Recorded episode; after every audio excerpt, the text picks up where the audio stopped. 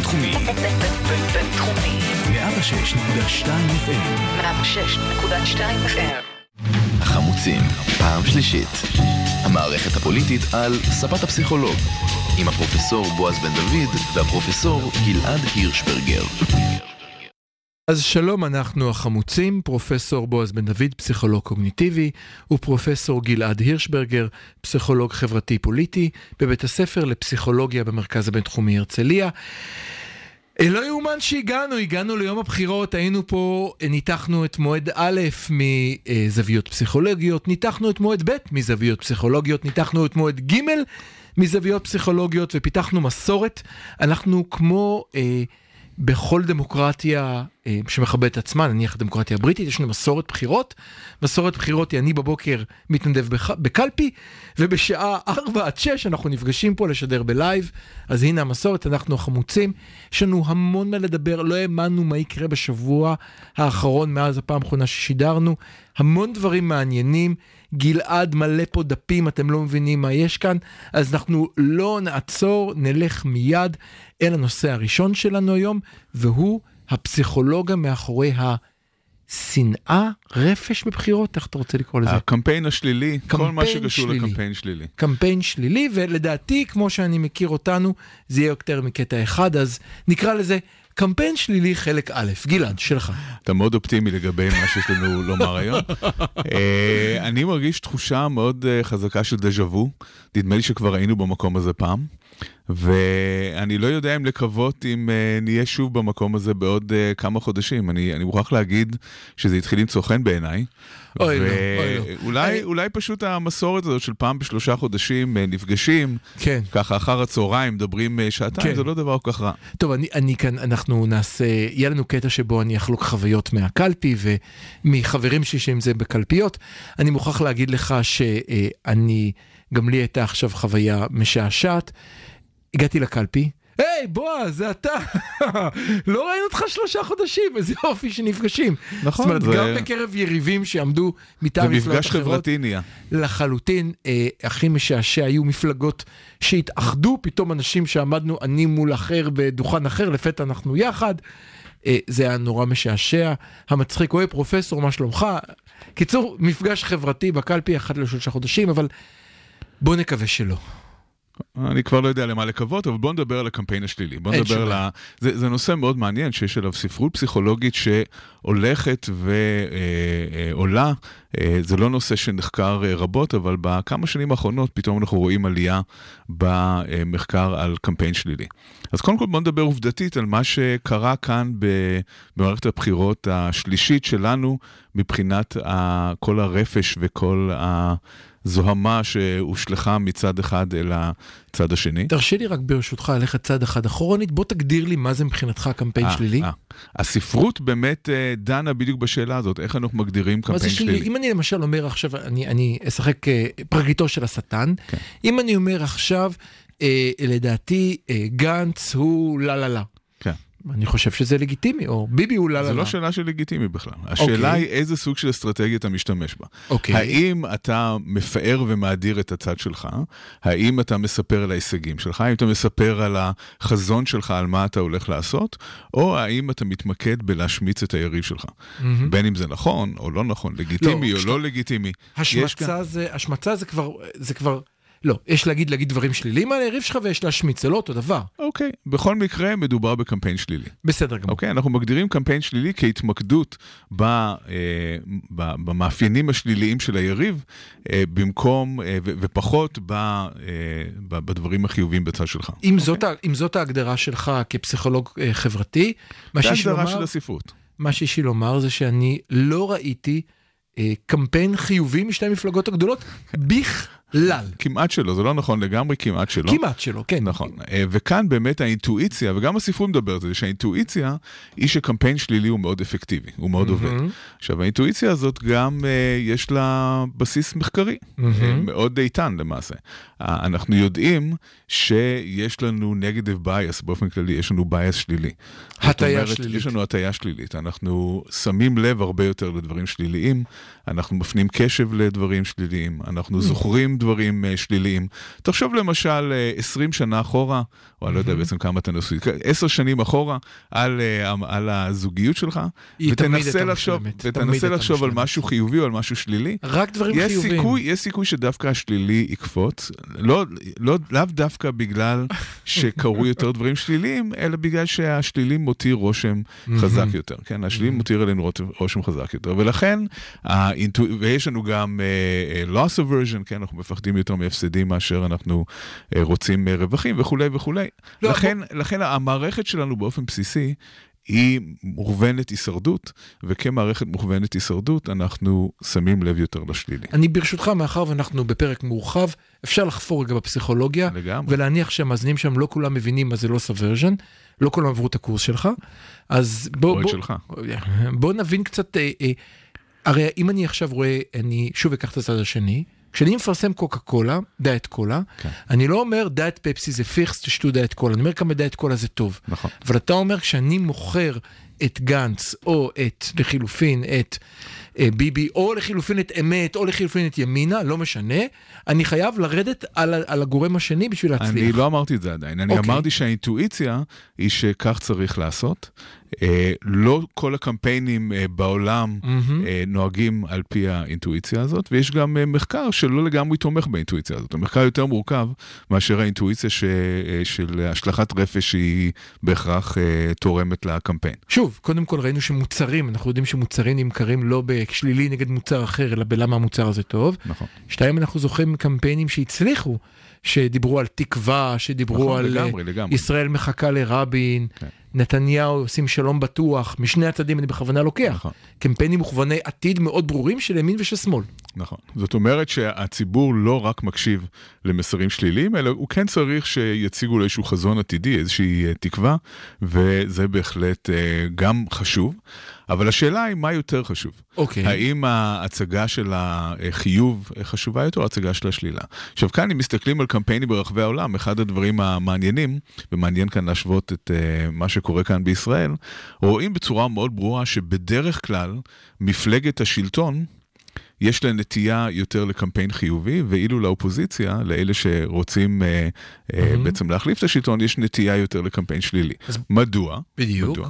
מפלגת השלטון יש לה הישגים, היא עשתה משהו. היא כבר הייתה נניח ארבע שנים בשלטון, יש לה איזה שהם הישגים, היא רוצה לנופף בהישגים שלה ולהראות, תראו, עשינו כל כך הרבה טוב, בואו תיתנו לנו להמשיך לעשות uh, טוב. אה, לעומת זאת, לאלה שבעצם אה, רוצים להחליף את השלטון, יש פחות קבלות, יש יותר אולי תקוות, יש יותר אה, רצונות, אבל אה, יש להם, יש יותר סיכוי שהם אה, ישתמשו בקמפיין שלילי. זאת אומרת, אם אני עכשיו נמצא בשלטון, אני יכול להשתמש בעובדה שאני בא עם השלטון ועם ה bling bling של ראש ממשלה מדבר או שר הביטחון מדבר, ואני יכול להגיד, תראו מה עשיתי, תראו לא כמה צריך אני להיות טוב. ציני, זה לא bling bling, זה לא, זה עם לא הישגים bling. אמיתיים. לא, אבל, אבל יש בזה, אבל לא יעזור כלום. כשבא מישהו ומאחוריו שלושה מאבטחים וכתוב משרד ראש ממשלה, זה נותן לך תחושת ביטחון בבן אדם אוטומטית, נקבר בעדו, הוא נכון, עוטה אבל את לא, הדלת. לא על זה הספרות מדברת. הספרות דווקא אוקיי. מדברת על זה שיש לך הישגים להציג. הישגים עשית להציג. משהו, נכון? עשית הבנתי. משהו, היית ארבע שנים בשלטון, ברור. יכול להיות שלא הצלחת בהכל, יכול להיות שנכשלת בחלק מהדברים, אבל Mm-hmm. בטוח יש משהו שאתה יכול להציג לציבור ולהגיד, תראו, בזה הצלחתי. הבנתי, ולאופוזיציה אין שום דבר להשיג שהם השיגו, כי הם תמיד היו אופוזיציה. נכון, שזה מה שההיגיון אומר, וזה Mm-hmm. מה שאנחנו רואים ברחבי העולם, אבל uh, כמובן שכשמדובר במערכת בחירות ישראלית, אז ההיגיון הוא תמיד הפוך, כן. וזה עובד הפוך. כן. כן, אז מה שאנחנו רואים כאן זה Mhm. שאומנם uh, היה קמפיין שלילי משני הצדדים, uh, וכאן uh, בהחלט צריך לומר שהיה קמפיין שלילי משני הצדדים, מהמם. אבל uh, הקמפיין השלילי של הליכוד השנה, כן. אין כדוגמתו. אין אני לא כדוגמתו. חושב, אני לא חושב שנעשו דברים כאלה אי פעם. אה, אני לא משפטן, אבל אני ממש תוהה לגבי החוקיות של חלק מהדברים שנעשו. כן, אה, כן. אם רק לתת אה, כמה דוגמאות, כן, כל לא, הנושא... לא רק, לא רק, צריך לתת על הדוגמאות ולדבר עליהם, כי יש להם משמעות. יש להם משמעות רבה. כל כן. הנושא של ההאזנות וההקלטות של אה, בני גנץ, וחשיפה מרומזת של אה, סרטונים שאף פעם לא יראו, אף פעם לא יראו אותם, אבל, אה, אבל כולם יודעים כביכול מה יש בסרטונים האלה. אני ברשותך רוצה להפריד, כי אני חושב שיש כאן שני דברים שונים, ברשותך. אחד זה נושא של אה, ה... אחד זה הנושא של השיחות עם הרב, על זה אנחנו מדברים, נכון? לכך רמזת. לא, אה, לא דיברתי על שיחות עשתה? עם הרב. עוד לפני שהגענו לרב, אוקיי. היו כל מיני אה, שמועות אה, שרצו אה, מכיוון אה, הקמפיין של הליכוד, מהמם. שיש אה, לאיראנים אה, תמונות. אה, של גנץ מבצע כל מיני אה, מעשים מענגים בעצמו. אה, דברים לא הזויים לחלוטין. נכון, לא, אפילו- אפילו היית צריך להגיד את זה במקום ברדיו. אי אפשר לא להגיד את זה, כי אלה הדברים שבעצם אה, הוא הואשם בהם. זה היה ברור לגמרי לכל בר דעת שכנראה לא קיים דבר כזה, אבל אה, לרמה הזאת הקמפיין אה, הגיע. בנוסף לכך, אה, עורך דין יוסי כהן, שהוא כן. אה, אחד האנשים שבעצם אה, עסוקים בניקוי כל הלכלוך של משפחת אה, נתניהו, בין אם זה לתבוע את העוזרת או לתבוע את, ה... אתה את יודע כל מה, האנשים. אני מצטער שאני גולש. אה, הוא מזכיר לי דמות מסוימת אה, מהסרט Pulp Fiction, ספרות זולה, אותו אחד שצריך לבוא ולנקות אחרי שיש גופה פה, גופה שם, הוא בא, The Wolf. The Wolf, הוא בא, אני פה, כולם בשקט, טק טק טק טק טק, וכן. טוב, אני, אני יכול לספר לך. משהו מאוד דרמטי כאן בשידור, בפעם הראשונה, משהו שאתה לא יודע. בפעם הראשונה, כן. בפעם הראשונה, כן. אה, מדובר בלא אחר מאשר הגיס שלי. אוקיי. על כך, אבל אה, ב- בפעם, בפעם אחרת. כן, אין שום ו- בעיה. ואני דווקא מרגיש אה, אה, מתוך העמדה הזאת, מהמם. אה, שאני יודע על מה אני מדבר. אוקיי. בלי בכל לערב משפחה. כן, כן, לא ובכל זאת. חזרנו בכל- לענייננו. בכל אתה מקרה- דיברת, אה, אז אני רוצה למקד. אתה מדבר על קמפיין שבא בלי הקלטות, בלי תמונות, בלי שום דבר, רק אני יודע שכולם יודעים ש... לא, זה יותר מזה, זה יותר. מזה, זה יותר מזה. מה אוקיי. שהסתבר זה שהגיס שלי, כאמור, אה, הקים חברת קש אה, שקיבלה... שקיבלה כספים מאיפשהו, לא מהמם. ברור, אבל בעצם איזשהו אדם פרטי אה, שמתגורר באיזושהי דירה, הוא שימש כחברת הקש. ושילם כספים רבים לחוקרים פרט- פרטיים שיעקבו אחרי אה, גנץ והשיחות שלו. דברים מאוד מאוד תמוהים, מאוד אה, מוזרים. אה, שוב, אני לא עורך דין, אבל אני תוהה לגבי החוקיות של כל המעשים האלה. לא, אבל סליחה, אני חושב שהדבר החשוב כאן הוא שיש כאן עניין מהותי שבו אה, זה לא, זה לא שהליכוד בא והראה תמונה, אפילו תמונה שמזויפת, אפילו לא, deep לא. פייק אין כאן. אין כאן, מי שמפספס deep fake זה דבר שכולנו חשבנו לך שהוא... לך תוכיח שאין לך אחות. לא הראו תמונה של אחות. לא הראו שום דבר. לא הראו שום דבר, שום הקלטה, שום כלום, אבל כולם כבר יודעים. כולם כבר יודעים. שומע, ואם אתה שומע את זה מאלף מקורות שונים, אז איך זה יכול לא להיות אה, נכון? זה חייב להיות אמת. אני חושב שהנקודה, אה, טוב, אנחנו בכל זאת ננסה לדחוף את זה בקטע הזה שיגמר בעוד כמה דקות. אני חושב שהנקודה השנייה שהייתה מאוד מעניינת בעיניי, הייתה לא ההקלטות, לא העובדה שאפשר לעשות קמפיין שלילי על שום דבר שלא קיים, אלא על ההקלטות של היועץ. אני רוצה כן. שאני אתעסק בזה. אפשר דקה? כן, בהחלט, זה חלק מאוד חשוב מהעניין. אז אני חושב שההקלטות של היועץ הם רמה, הם רמה אחרת. אז אמרנו רמה אחת זה לדבר על, על אחות שלא, בלי להראות שיש אחות, לטעון שיש לך אחות, ועכשיו תוכיח שאין לך אחות. והשני הוא הסיפור של יועץ. אה, נתניהו, זה נחשף כבר, משוחח עם רב, הרב לוקח אליו להיוועצות רוחנית, אדם שביקש עצה, נמצאים ביחד באותה אינטימיות, מאותה אינטימיות נרקחת הקלטה שכבר נחשף שהיא הייתה מבושלת, שבה הוא נשמע אומר דברים שמזיקים למועמד שלו. נכון. בעיניי- מזיקים מאוד למועמד. מזיקים מאוד מאוד מאוד, וזה נחשף בזמן מדויק. אחת הבעיות בעיניי כאן, היא שהייתה כאן, דפנה ליאל כתבה את זה נורא יפה, כשאתה חושב שזה פולישוק ומתברר בסוף שזה בית הקלפים. כן. זאת אומרת, אתה חושב שזה סתם מישהו שיצא לו בלי שהוא התכוון אמר משהו. זה בעיניי לא בית הקלפים, זה בעיניי הסנדק, אבל זה... סם סם, כן. סם סם. זאת אומרת שיש כאן אה, ממש מערכת שבה אתה סוחר בן אדם שיבוא וילכוד מישהו ברשת, אתה יודע מי הדמות הכי חלשה, ממש כמו סצנה מסרט מתח. אתה משקר במצח נחושה מול המצלמות ואומר שאין לך שום מעורבות בסיפור הזה. אתה מדליף את זה אה, לעיתונאי שאחר כך נורא כעס שאמרו שהוא שופר. אתה מדליף את זה לעיתונאי, אותו עיתונאי מפרסם את זה, בלי לחשוף את המקור שלו, מה שמותר לו, אף כי זה קצת, כשזה בא מ... ואז שחושפים את אנחנו יודעים המקור, מהמקור שלו תמיד. כן. אני, אבל אני רוצה כאן להדגיש משהו אחד שבו אנחנו... וכשחושפים את המקור שלו, אז מדובר פתאום על אתיקה עיתונאית, כן, ואיך כן. זה יכול להיות שחושפים מקור של לא עיתונאי יפה, אחר. לא יפה. כן, מאוד לא יפה. אבל, אבל יש כאן נקודה נורא חשובה. אני חושב שהנקודה החשובה כאן היא לא רק העובדה שנעשה כאן מערך מתוזמן, מתוקשר, להפיל בפח ולחפש מי החוליה החלשה, אלא שיש כאן breach of confidence, משהו שלא עושים, אני אסביר.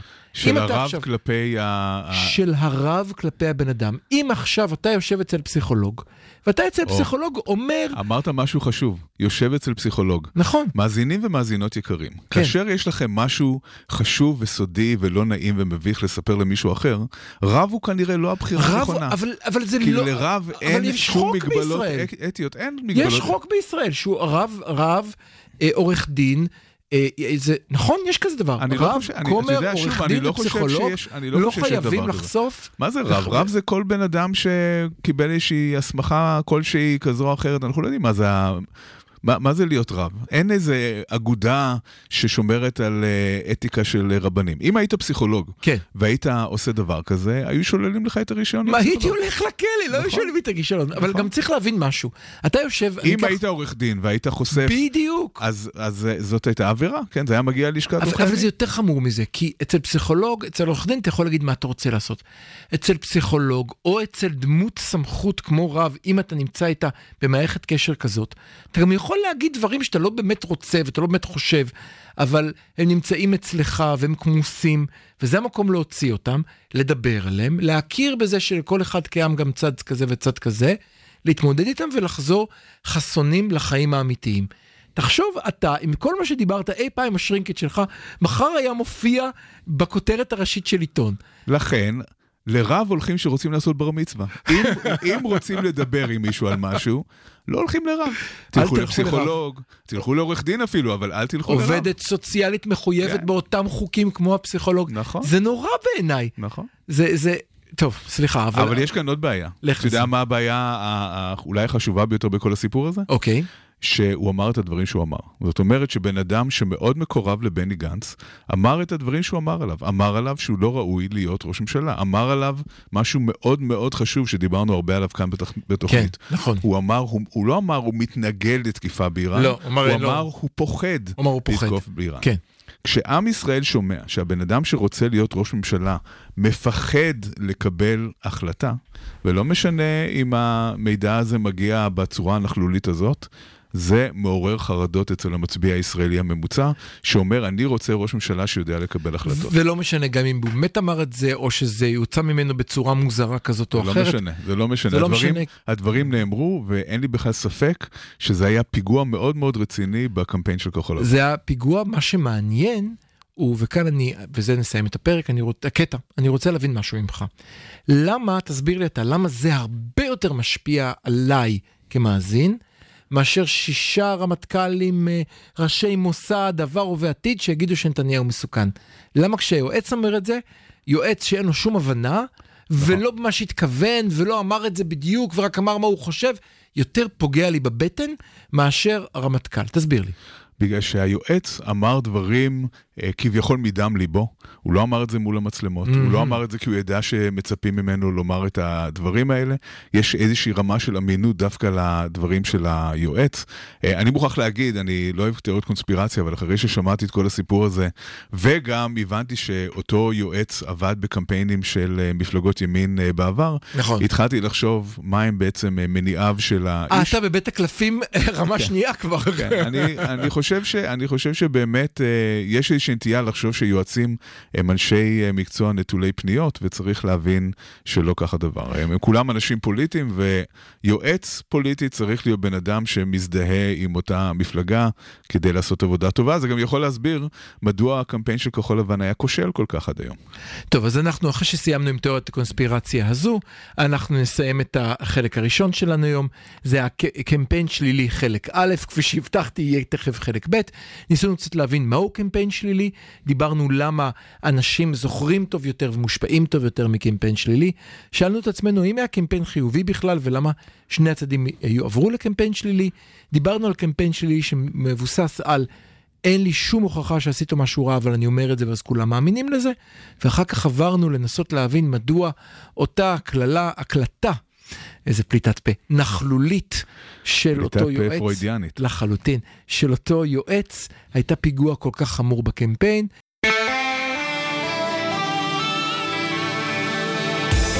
הרדיו הבינתחומי, בינתחומי. 106.2 FM, 106.2 FM. החמוצים, פעם שלישית. המערכת הפוליטית על ספת הפסיכולוג, עם הפרופסור בועז בן דוד והפרופסור גלעד הירשברגר. אז שלום, אנחנו החמוצים, אנחנו החמוצים מי שפספס, פרופסור בועז בן דוד, פסיכולוג קוגניטיבי, ופרופסור גלעד הירשברגר, פסיכולוג חברתי פוליטי, מבית הספר לפסיכולוגיה במרכז הבינתחומי הרצליה. אנחנו ביום האחרון של העונה השלישית שלנו, שבה אנחנו מנתחים את מערכת בחירות, מועד ג' מזוויות פסיכולוגיות, קצת רבים, קצת מקטרים. בחלק הראשון שלנו, שממש בקרוב יעלה לפודקאסט למי שפספס, דיברנו על קצת על מה זה קמפיין שלילי, זה החלק א', ועכשיו גלעד מבטיח להסביר לנו קצת על ההשלכות הפסיכולוגיות של קמפיין שלילי. גלעד שלך. אוקיי, אז אנחנו התחלנו את החלק הראשון בכך שהסברנו מהו קמפיין אה, שלילי לעומת קמפיין אה, חיובי, ודיברנו גם על כך שהספרות מראה שיש לנו הטיה שלילית אה, מאוד ברורה, ואנחנו זוכרים יותר דברים שליליים ומתמקדים יותר בדברים שליליים. מפנים את הקשב למשהו שלילי מפנים יותר. קשב לדברים כן. שליליים, ולכן יש באמת היגיון מהמם. לכך שקמפיין שלילי יעבוד. מהמם. אממה, זה לא כך פשוט. כן? אם, אם מסתכלים על הספרות המחקרית, ואני אומר את זה בזהירות מסוימת, כי אה, כמו שאמרתי בחלק הראשון, אה, כל מה שעובד בעולם בישראל הרבה פעמים עובד הפוך. כן. אה, אז, אז צריך לקחת גם את זה בחשבון. למרות שאנחנו בני אדם ופסיכולוגיה אמורה לעבוד גם אצלנו, אבל אמורה, אוקיי. אמורה, אבל אה, זה לא תמיד אה, עובד כך, כי המערכת הפוליטית הישראלית היא מאוד פרדוקסלית מהרבה בחינות, ועל כך אנחנו גם אה, אוקיי. נשוב ונדבר ב- בהמשך התוכנית היום. מהמם. אבל אם מסתכלים על מהן ההשלכות של קמפיין שלילי, מה קמפיין שלילי בעצם אה, עושה, מהמם. קמפיין שלילי יכול באמת להשחיר את היריב ולגרום להצלחה של צד אחד בבחירות אה, בעזרת האסטרטגיה הזאת, מהמם. אבל לקמפיין שלילי יש גם פוטנציאל של בומרנג. אוקיי. זאת אומרת, כאשר הציבור נחשף לרפש הנורא שמושלך מצד אחד לצד השני, הוא יכול לפתח אנטגוניזם גם כלפי הצד שמשתמש ב... שזרק את הרפש. שזרק את הרפש. זאת אומרת, אם אנחנו נסתכל, כן, עצם זה שאתה עושה פרצופים זה מראה עד כמה אתה ישראלי, כי במקום אחר, אה, בהרבה מאוד מקומות בעולם, אה, כן. זה היה פוגע כן. ב, אה, ב- ב- בחוש המוסרי, בחוש האסתטי, בהרבה מאוד דברים שפה מקובלים ובמקומות אבל- אחרים פחות אה, מקובלים. אני סליחה שאני אתפרץ, אבל אני יכול לחשוב על כמה מדינות בעולם שבהם זה, התיאוריה שלך לא עובדת. למשל, טראמפ, למשל ארדואן, כן, כן, לא. למשל הונגריה, למשל פולין, דוגמאות של שליטים לא- לא דוגמה- שחבטו בצורה הכי נמוכה ביריביהם והצליחו. כן, אבל זה לא דוגמה לכך, קודם כל זה לא תיאוריה שלי, וזה אוקיי. לא אומר שהיא לא עובדת, זה אומר שהיא לא עובדת באופן אבסולוטי. וגם אוקיי. כאן, מה שאנחנו רואים, אם נסתכל באמת על הקמפיין המאוד אה, נמוך של אה, הליכוד. בבחירות האחרונות, אה. בקמפיין האחרון, אנחנו רואים שזה מצד אחד מעורר שאט נפש וגועל בצד אחד של המפה הפוליטית, של מי? בצד שמתנגד אליו, זאת אומרת. כן, זאת אומרת שכאלה שממילא הקמפיין לא מיועד אליהם, אבל זה כן אולי זה גורם... מוציא אותם מהבית. אבל זה כן גורם, נכון, זה, זה, זאת אחת ההשפעות האפשריות, שקמפיין שלילי של צד אחד דווקא תוציא את הצד השני מהבית. כאן, לחלוטין. כאן המקום לומר שאנחנו רואים שיש עלייה באחוז ההצבעה במועד ג' ביחס למועד ב', במועד ב' הייתה עלייה ביחס למועד א', אז אנחנו לא יודעים כמובן מה טיב השינוי הזה, ואנחנו לא יודעים להגיד מה המקור שלו, אבל אה, שואלים את השאלה, האם ייתכן שהקמפיינים השליליים, יש להם איזושהי השפעה על כך? אה, אני כמעט אה, בטוח שכן, השאלה היא לאיזה כיוון. אז כאן המקום רק לעצור ולהגיד, אנחנו מדברים עכשיו ב live, היום יום הבחירות. למי ששומע אותנו עכשיו בפודקאסט, סליחה. מי ששומע אותנו ב live, אם עוד לא יצאתם להצביע, למה אתם מחכים? אל תדאגו, הכל מוקלט, לא תחמיצו אף אחת מפנינות החוכמה של גלעד, הכל יהיה שם בפודקאסט, לכו להצביע. בינתיים אחוזי ההצבעה הם נראים טוב יותר מבפעם, מבפעם בפעם? בפעם? בפעם הקודמת. בפעם הקודמת, אבל אנחנו לא יודעים, לא נדע עד עשר בלילה מה באמת קורה, אבל uh, אנחנו בוא נחזור אליך. כן. אתה אמרת שאתה חושב שיש השפעה שלילית על ידי כך שאתה מסתכל על הצד השני ואתה אומר עליו, הוא כבר לא, אולי נשתמש במילה ממלכתי, אולי אחד כזה לא יכול להיות ראש ממשלה. הוא מעורר גועל. עכשיו, אני לא, אה, זה, זה לא משהו שאני אומר, זה משהו שאנחנו מוצאים אוקיי. במחקרים שנעשו על קמפיינים ברחבי העולם. זה לאו דווקא תקף במקרה הישראלי. כן. שוב, אני אומר שבמקרה הישראלי אה, יכול להיות שקורים דברים אחרים שמיד אולי נתמקד קצת יותר בהם. בוא אבל, אבל בהם. בוא נדבר על עוד כמה השלכות של קמפיינים שליליים. אין שום בעיה. מה שעוד מוצאים אה, לגבי קמפיינים שליליים, וכבר, וכבר אנחנו יכולים לראות שלא קורה כאן, זה שיש קשר בין קמפיין שלילי לאחוז הצבעה נמוך יותר.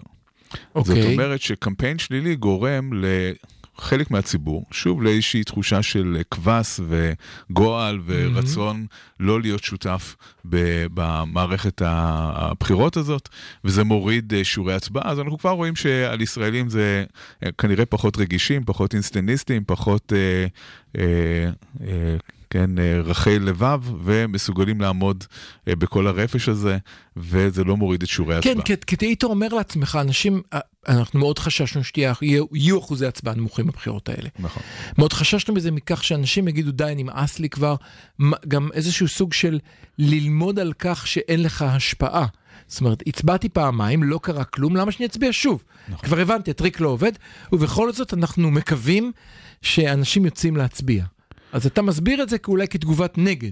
כאן uh, יש לומר שיש משהו, שוב, מאוד uh, מפתיע וחריג בהתנהגות של הציבור הישראלי. Mm-hmm. Uh, ברוב העולם uh, רואים עייפות החומר במצבים כאלה שבהם יש, uh, אפילו אם יש מערכת בחירות מוניציפלית ואחריה מערכת בחירות mm-hmm. uh, ארצית, כבר רואים את ההשפעה uh, ואנשים uh, פחות uh, יוצאים להצביע, ואילו כאן בישראל... אה, זה ציבור שהוא יותר fighter, יוצאים, מערכה אחת, מערכה שנייה. ירושלמים הצביעו עכשיו פעמיים לרשות, לרשות, הממשל, לרשות העיר, כי היו הצבעות זה, מיד אחר כך לממ- לכנסת, לכנסת ולכנסת. זאת אומרת, חמש הצבעות ועוד ידם נטויה. כן. יפה מאוד. זאת אומרת שהציבור הישראלי יש לפחות אה, משהו חיובי, יש לומר, אה, הוא כן יוצא להצביע וכן אה, מממש על פי רוב את הזכות הדמוקרטית שלו. אז שוב, אם נחזור לעניין של קמפיינים אה, שליליים, mm-hmm. אז קמפיינים שליליים יש להם כל מיני השפעות בספרות שאנחנו לאו דווקא רואים אה, כאן. אנחנו לא רואים שהם אה, גורמים לציבור איזושהי תחושה של אה, קבס וגועל שגורם להם אה, להתרחק מאותו אדם שמשתמש בקמפיין השלילי, או איזושהי אה, תחושה של... אי רצון אה, להשתתף במערכת הפוליטית ו, אה, ולא רואים את הירידה באחוז ההצבעה שרואים מהמם. במקומות אחרים. אז זה כבר מעניין, כבר מעניין שההתנהגות כאן היא שונה מהספרות. אה, וכאן אני מוכרח אה, אה, אה, לה- להגיע לנקודה אולי הכי מעניינת יאללה, לגבי לך על זה, לך על זה, קמפיין גלעד. שלילי. אתה, אני מרגיש שאתה עוצר את עצמך, אני רוצה אני- שתרגיש חופשי. אוקיי, אז אני חופשי. אני רוצה לדבר על אה, נתן אשל. לא! מה אמר נתן אשל? אוי. מה אמר נתן אשל? אוי, נתן אשל. נתן אשל הוכיח אה, את האקסיומה המופלאה, שאם אתה מתגרבז מצד שמאל, אתה לנצח נציג את שמאל, ואם אתה מתגרבז מצד ימין, אתה לנצח נציג השמאל. אוקיי, אז אתה, אה, אתה, זה דבר מאוד מעניין לגבי אה, קשב וזיכרון. מה שבועז כאן מראה זה שהוא שם לב למשהו מאוד מסוים במה שנתן אשל אה, אמר, ולא שם לב אולי לא, לדברים אמר, אחרים. הוא אמר כמה דברים, אני- ללא כן, ספק. הוא אמר, הוא דיבר על זה היה- שנאה, הוא דיבר על כן. זה היה, כל מילה בהקלטה שלו רוויית משמעות. זה בטוח ממש שאתה רוצה להיכנס לזה עכשיו? כמו לנתח שיר. אז בוא, בוא, אם, אם החלטנו שאנחנו מנתחים שיר, אז בוא.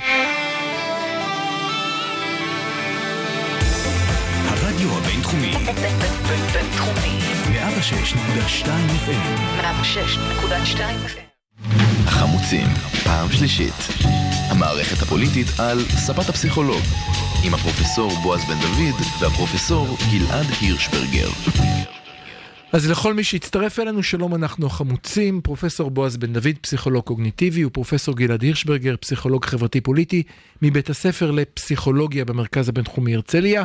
עונה שלישית שבה אנחנו מנתחים את מערכת בחירות 2020, מועד ג' ואנחנו עכשיו ביום הבוחר, או כמו שאנחנו קוראים לפרק הזה, צאו להצביע אם עוד לא יצאתם. דיברנו על קמפיין שלילי שהפך להיות מפרק א', ב', ב', ג' לכל השעה שלנו, דיברנו קצת על השלכות הפסיכולוגיות, והחלטנו בהחלטה של רגע. להפוך את החלק האחרון הזה לניתוח שיר. ניתוח ספרותי. ניתוח ספרותי של שיר, מילים נתן אשל, אה, פזמון אה, אה, יהיה טיסלאם, ונתחיל בבית, אני, אני אקריא את המילים ואני אתן לך לנתח. אז הנה המילים. אני אגיד לך, מה שקרה לנו לשמחתי בבחירות האחרונות, זה שלמרות שאביך יצא שבועיים לפני הבחירות והצהיר, מדובר בעבריין, אה, הוא עלה ב-20%. זאת אומרת, זה כמו אצל איווט. אם אתה לא גנבת, מי אתה? בשביל מה באת? הוא ממשיך. לתדהמתי, בדקנו את זה גם. זאת אומרת, הם לא מבינים את זה שהלכת לפוליטיקה בשביל לעשות טוב לעם. הלכת לפוליטיקה כי הלכת לגנוב, ואתה צריך להיות גבר. סוף בית ראשון, והפזמון הוא כמובן אה, לא אותי אתה צריך לצלם, שמתאים לנתן אשל מעברו, אבל בבקשה. שיר של אה, טיסלאם לצעירים ביניכם שלא מכירים. אה, ומרמז כמובן על העבירה המשמעתית של נתן אשל, משמעתית חלילה, לא יותר מזה, שבה הוא צילם מתחת לחצאית. צלם החצאיות, כן. כן, אז בוא נתח לי את הפרק, את הבית הראשון. כן, אז ניתוח נתן. אשל הוא אה, איש מוכשר, הוא לא רק צלם, הוא גם אה, משורר, והוא הוא אומר כאן... אה, אומן, אומן רב תחומי. אומן רב-תחומי, והוא באמת אה, כתב כאן טקסט, אה, הוא לא כתב, הוא אמר כאן טקסט אה, מדהים, כן. שרב משמעות, ש- משמעות. שבאמת צריך אה, להיכנס אליו. מה הוא בעצם אומר? מהמם. הוא אומר שלמרות שאביחי, מדובר במנדלבליט, כן. למרות שהיועץ המשפטי למ- לממשלה אומר, הבן אדם הזה עבריין, כן. זה מה שאומר היועץ המשפטי לממשלה, מהמם. זה עושה הפוך ממה שההיגיון אולי אומר שצריך לקרות. עלינו עלינו ב-20 אחוז, כך הוא מתאר. נכון, זאת אומרת, מה בעצם הציפייה הנורמטיבית? הציפייה הנורמטיבית היא שכאשר מצביעים על אדם שמשמש בתפקיד ציבורי בכיר כמו ראש ממשלה ואומרים, הבן אדם הזה עבריין, הציבור צריך להסתכל עליו ולומר, אנחנו לא רוצים אחד כזה. לא, כן. מה פתאום. אנחנו, למה שנרצה עבריין? מהמם.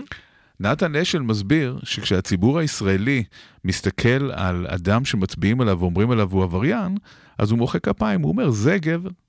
זה, בשביל מה בן אדם בא לפוליטיקה? הוא לא בא לפוליטיקה בשביל לעשות טוב, אל תצחיק אותי, הוא לא בא בשביל לעשות טוב לעם ישראל. הוא בא בשביל לעשות טוב לעצמו. ואם הוא עושה טוב לעצמו, ואם הוא מצליח, אדרבה. זה רק מחזק את התמיכה בו.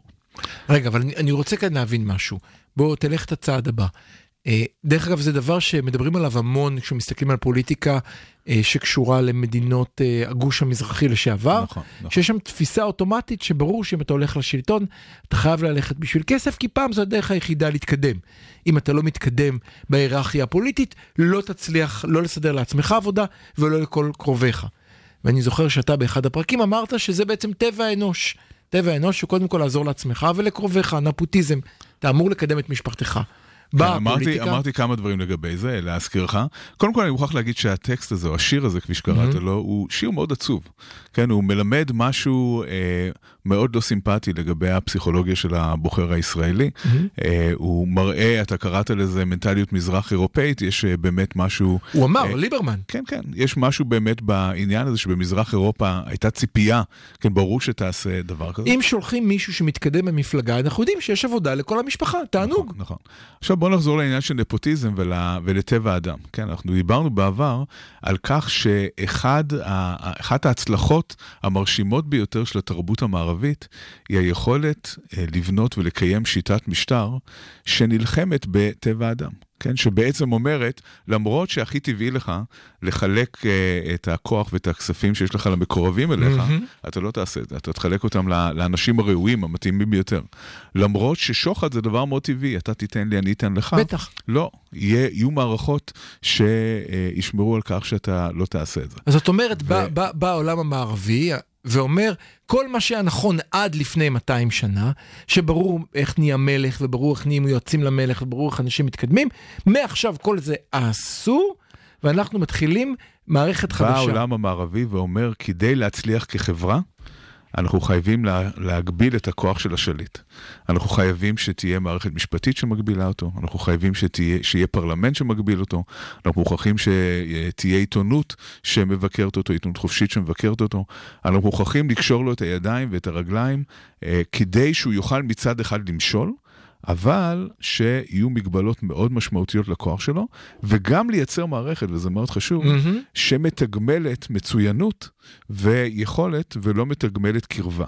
עכשיו, שצריך להבין שזה רעיונות חדשים לגמרי, אנחנו רעיונות, אחורנית. אלה רעיונות שקיימים אה, זמן מאוד מאוד קצר בהיסטוריה האנושית, בהחלט, אבל מובילים להצלחה עצומה. זאת אומרת, ההצלחה בהחלט. של העולם המערבי ביחס, ל, אה, נגיד, למקומות יותר שבטיים כמו אפגניסטן, היא בזכות העניין הזה, ו, וכאן השיר של אה, נתן אשל אה, בעיניי מבשר על איזשהו משבר בתפיסה הזאת. אפילו ברשותך, אני חושב שאפשר לראות את זה גם במאבק של המערב מול המזרח הישן של פעם. אחת הסיבות בעיניי להצלחה הייתה באמת שיש הבדל בין מי שנלחם למען משהו מעבר לבין מי שנלחם כי שלחו אותו ואין לו ברירה. יש כאן משהו. לגמרי, לגמרי. כאן אני רוצה לקחת את זה, אבל למקום הישראלי המאוד ספציפי. קדימה. מה שמאפיין את החברה הישראלית, המקום הישראלי, זה שאנחנו אה, נתונים בחרדות קיומיות מאוד אה, משמעותיות, מהמם. ולכן אנחנו פחות, אה, לא רק שאנחנו לא נסתכל בצורה שלילית על מנהיג שהוא תחמן והוא גנב ועושה כל מיני מניפולציות ומאחורי הגב מקליט את ההוא ומקליט את הזה ומקים חברות קש, אלא אנחנו נגיד שאדם כזה, שנלחם בחירוף נפש כל כך לטובת עצמו, ונגד יריבים אה, פוליטיים מבית, אז מה זה אומר עליו? על אחת כמה וכמה שיילחם נגד אויבינו מבחוץ. זאת אומרת שאם אם הוא יודע לעשות תחבולות כאלה כדי לנצח אה, את הבני גנצים למיניהם, מהמם. אז בוודאי שאנחנו צריכים אדם כזה שיעמוד מול איראן, או מול הפלסטינים, או מול כל אלה שקמים עלינו לכלותנו. שתחמן את הגויים. בדיוק, זאת אומרת, התחמנות, התכונה הזאת של התחמנות, של חוסר יושר, לא נתפסת כשלילית. היא מעלה את התמיכה בו ב-20 אחוזים, כמו שאומר נתן. ואם אם ניקח את, את, אה, ניקח את המובן הלירי של השיר הזה כאן, אז אתה אומר בעצם זה מעיד על איזשהו אובדן, משהו מאוד מאוד בסיסי בערכים הישראלים. אם היינו מדינה שבאה ואומרת, אנחנו תמיד ניצחנו 21 מדינות ערב כי לנו היה ערכים, כי לנו היה אכפת, כי אצלנו המפקד אמר אחריי ולא קדימה לכו ואני מאחורנית מטפל בקש, אנחנו אולי רואים איזשהו משבר של כך שמתחיל לצאת עכשיו. אני חושב שישראל נמצאת אה, במתח מאוד גדול בין אה, חברה אה, שבטית לחברה מערבית. המתח הזה בא לידי ביטוי בשיר של נתן אשל, והוא מרמז על כך שאולי באמת המאפיינים המרכזיים של התרבות המערבית, שכרגע עדיין קיימים בישראל, אנחנו אולי אולי חוזים בפרפורי הגסיסה שלהם והולכים לקראת משהו אחר. אז אחרי שהיינו כרגיל בגישתו של גלעד רואה השחורות, אנחנו עוברים אל הבית השני בכתיבה הלירית של המשורר, המשורר והצלם נתן אשל.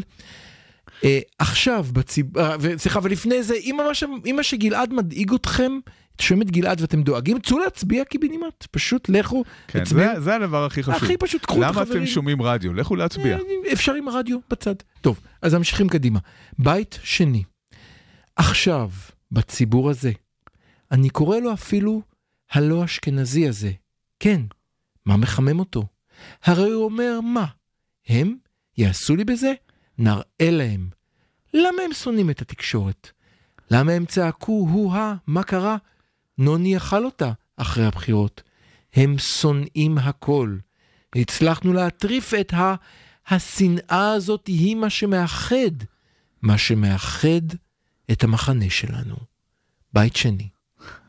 כן, טוב, זה הבית הטעון ביותר בשיר, ואולי גם המעניין ביותר בשיר, ואני, ברשותך, לפני שאני נכנס לעניין הדתי המאוד בולט בבית הזה, הייתי רוצה לדון במשהו שקשור למה שדיברנו עליו עד עכשיו, וזה הנושא של קמפיין שלילי. אוקיי. מה שבעצם אה, אומר המשורר אשל, מהמם. זה ששנאה היא המנוע. כן? הדרך בעצם לגרום לאנשים להתאחד ולהילחם ולהצביע ולהר... ולהרגיש שהם אה, נחושים כדי להשיג איזושהי מטרה, זה לעורר בהם איזושהי שנאה. אבל זה לא הדרך היחידה להניע אנשים, אם אנחנו מכירים אה, אה, מנופים שאיתם אפשר לגרום לקבוצה לזוז, היא לא תמיד מונעת בגלל שנאה, יכולה להיות אהבת המנהיג, יכולה להיות בגלל אה, מטרה משותפת, יש עוד דרכים להזיז.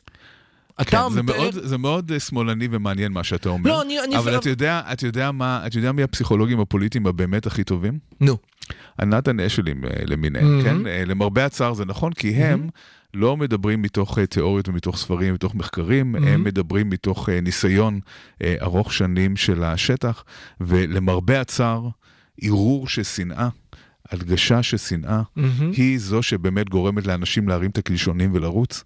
אם uh, תיקח uh, uh, קבוצה גדולה של אנשים ותגיד להם, בואו נלך להרוג את הערבים והשמאלנים, מהמם.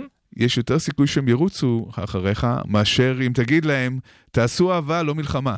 לא, אבל בוא ננסח את זה בצורה אחרת. קודם כל, אני, אני רגע אתן לך תימוכין מעולם הכדורגל, שזה החלק שלי נמוך המצח פה בין, בין שנינו. כבר ייצרנו את הפער מעמדות כאן. אז אה, בתור אוהד קבוצת כדורגל, אתה שומע תמיד גם כשהפועל תשחק לא נגד מכבי ולא נגד ביתר, מכבי וביתר יככבו בשירים. כנ"ל אצל מכבי, הפועל תככב תמיד, גם שיש דרבי פעם בשנה, בכל משחק תמיד יעלה השירים נגד הפועל. זאת אומרת, אוהד כדורגל, כמה שהוא אוהב את קבוצתו, קודם כל הוא שונא את הקבוצה בדיוק, האחרת. בדיוק. קודם בדיוק. כל צריך לזכור את אז- השנאה אז לקבוצה ה- האחרת. אז המשורר אשל עלה כאן על משהו, כן. הוא מבין משהו. הוא מבין שליבוי שנאה זו דרך מצוינת אה, לגרום להמונים אה, לנהור אבל- אחרי המפלגה, וכאן יש עוד משהו רגע, שמאוד אבל- חשוב אבל, לומר. אבל אני, אני חייב רגע לשאול אותך שאלה, אני רוצה לחזור אחרונית. כן. עזוב רגע, תעשו אהבה לא מלחמה, תרד מזה. אם עכשיו אני מביא עוגה נורא נורא טעימה, ואני לוקח ילדים, ואומר להם, או תרביצו מכות להם, או בואו תאכלו עכשיו עוגת שוקולד, ילדים ילכו לעוגת השוקולד. ואני אומר, שנינו מניסיון של לגדל כמה כאלה בבית. תמיד עוגת השוקולד תנצח. למה הגענו לשלב כמבוגרים, שמציעים לנו עוגת שוקולד או מקלות, אנחנו ניקח מקלות. כן, אני- אני חושב שאין עוגת שוקולד, זאת בדיוק הנקודה השנייה. אוקיי. זאת אומרת שאם ניקח את הליכוד בתור דוגמה, אוקיי. הליכוד זאת מפלגה שבבסיסה היא מפלגה מאוד אידיאולוגית. כן, היא מהמם. מפלגה שקמה על ברכי תורת אה, ז'בוטינסקי, ארץ ישראל השלמה, כן, יש שם אה, ההדר אידיאולוגיה... הבית"רי. ההדר הבית"רי, שמזמן כבר אה, לא קיים.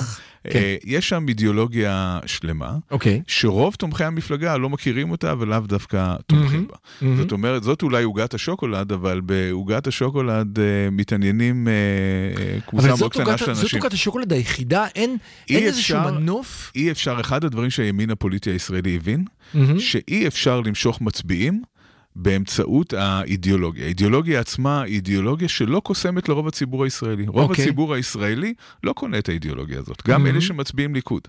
אבל השמאלנים הם בוגדים, בואו נראה להם מה זה, זה Mhm. עובד. זה עובד Mhm. הרבה יותר טוב מאשר להתחיל למכור להם את כתבי ז'בוטינסקי. כן, וכאן, וכאן אני רק אכניס אה, ניתוח מאוד מעניין שיוצא היום חיים לוינסון של ההצבעה בבת ים, הוא הראה שההצבעה בבת ים, אה, שהיא עיר שמאופיינת במצב סוציו-אקונומי נמוך, שהוא עוד יותר מעניין כי צמודה לעיר עם מצב סוציו-אקונומי גבוה, מה שמגדיל את, ה, את התנועות שם. אפשר לראות שאחוז ההצבעה שם הוא מאוד מאוד נמוך, הוא עלה כשהיה את כחלון. כי כחלון הבטיח להם את הדבר החשוב, אני אדאג לרווחה כלכלית. הוא נתן להם עוגה שנראית אמיתית לרגע, אם אני אקח את המילים שלך, עם נפילתו או איחודו עם הליכוד, או איך שתרצה לקרוא לזה, אנחנו רואים ירידה חזרה של ההצבעה אנחנו בבת לא ים. יודעים עדיין, אנחנו נראה היום מה לא, אני קורה. מדבר על ה- מדבר על המועד ב'. ב', כן. לא יודע מה יהיה מועד. ג'. כן. כרגע באמת אה, אה, הפנייה היא ליצרים הנמוכים ביותר של המצביע הישראלי, לשנאה, ויש לומר שאנחנו אה, יודעים שהשנאה הזאת עובדת. כן? אז עכשיו, עובדת. אולי בשביל לקשר את מה שאמרת, מאחר ודיברת על אובדן ההדר הבית"רי, אנחנו נעבור לפרק ג' אה, לבית השלישי בשיר, ואיתו נסכם ברשותך. רגע, אבל לא דיברנו על החלק הטעון ביותר בבית השני. אה, אוקיי.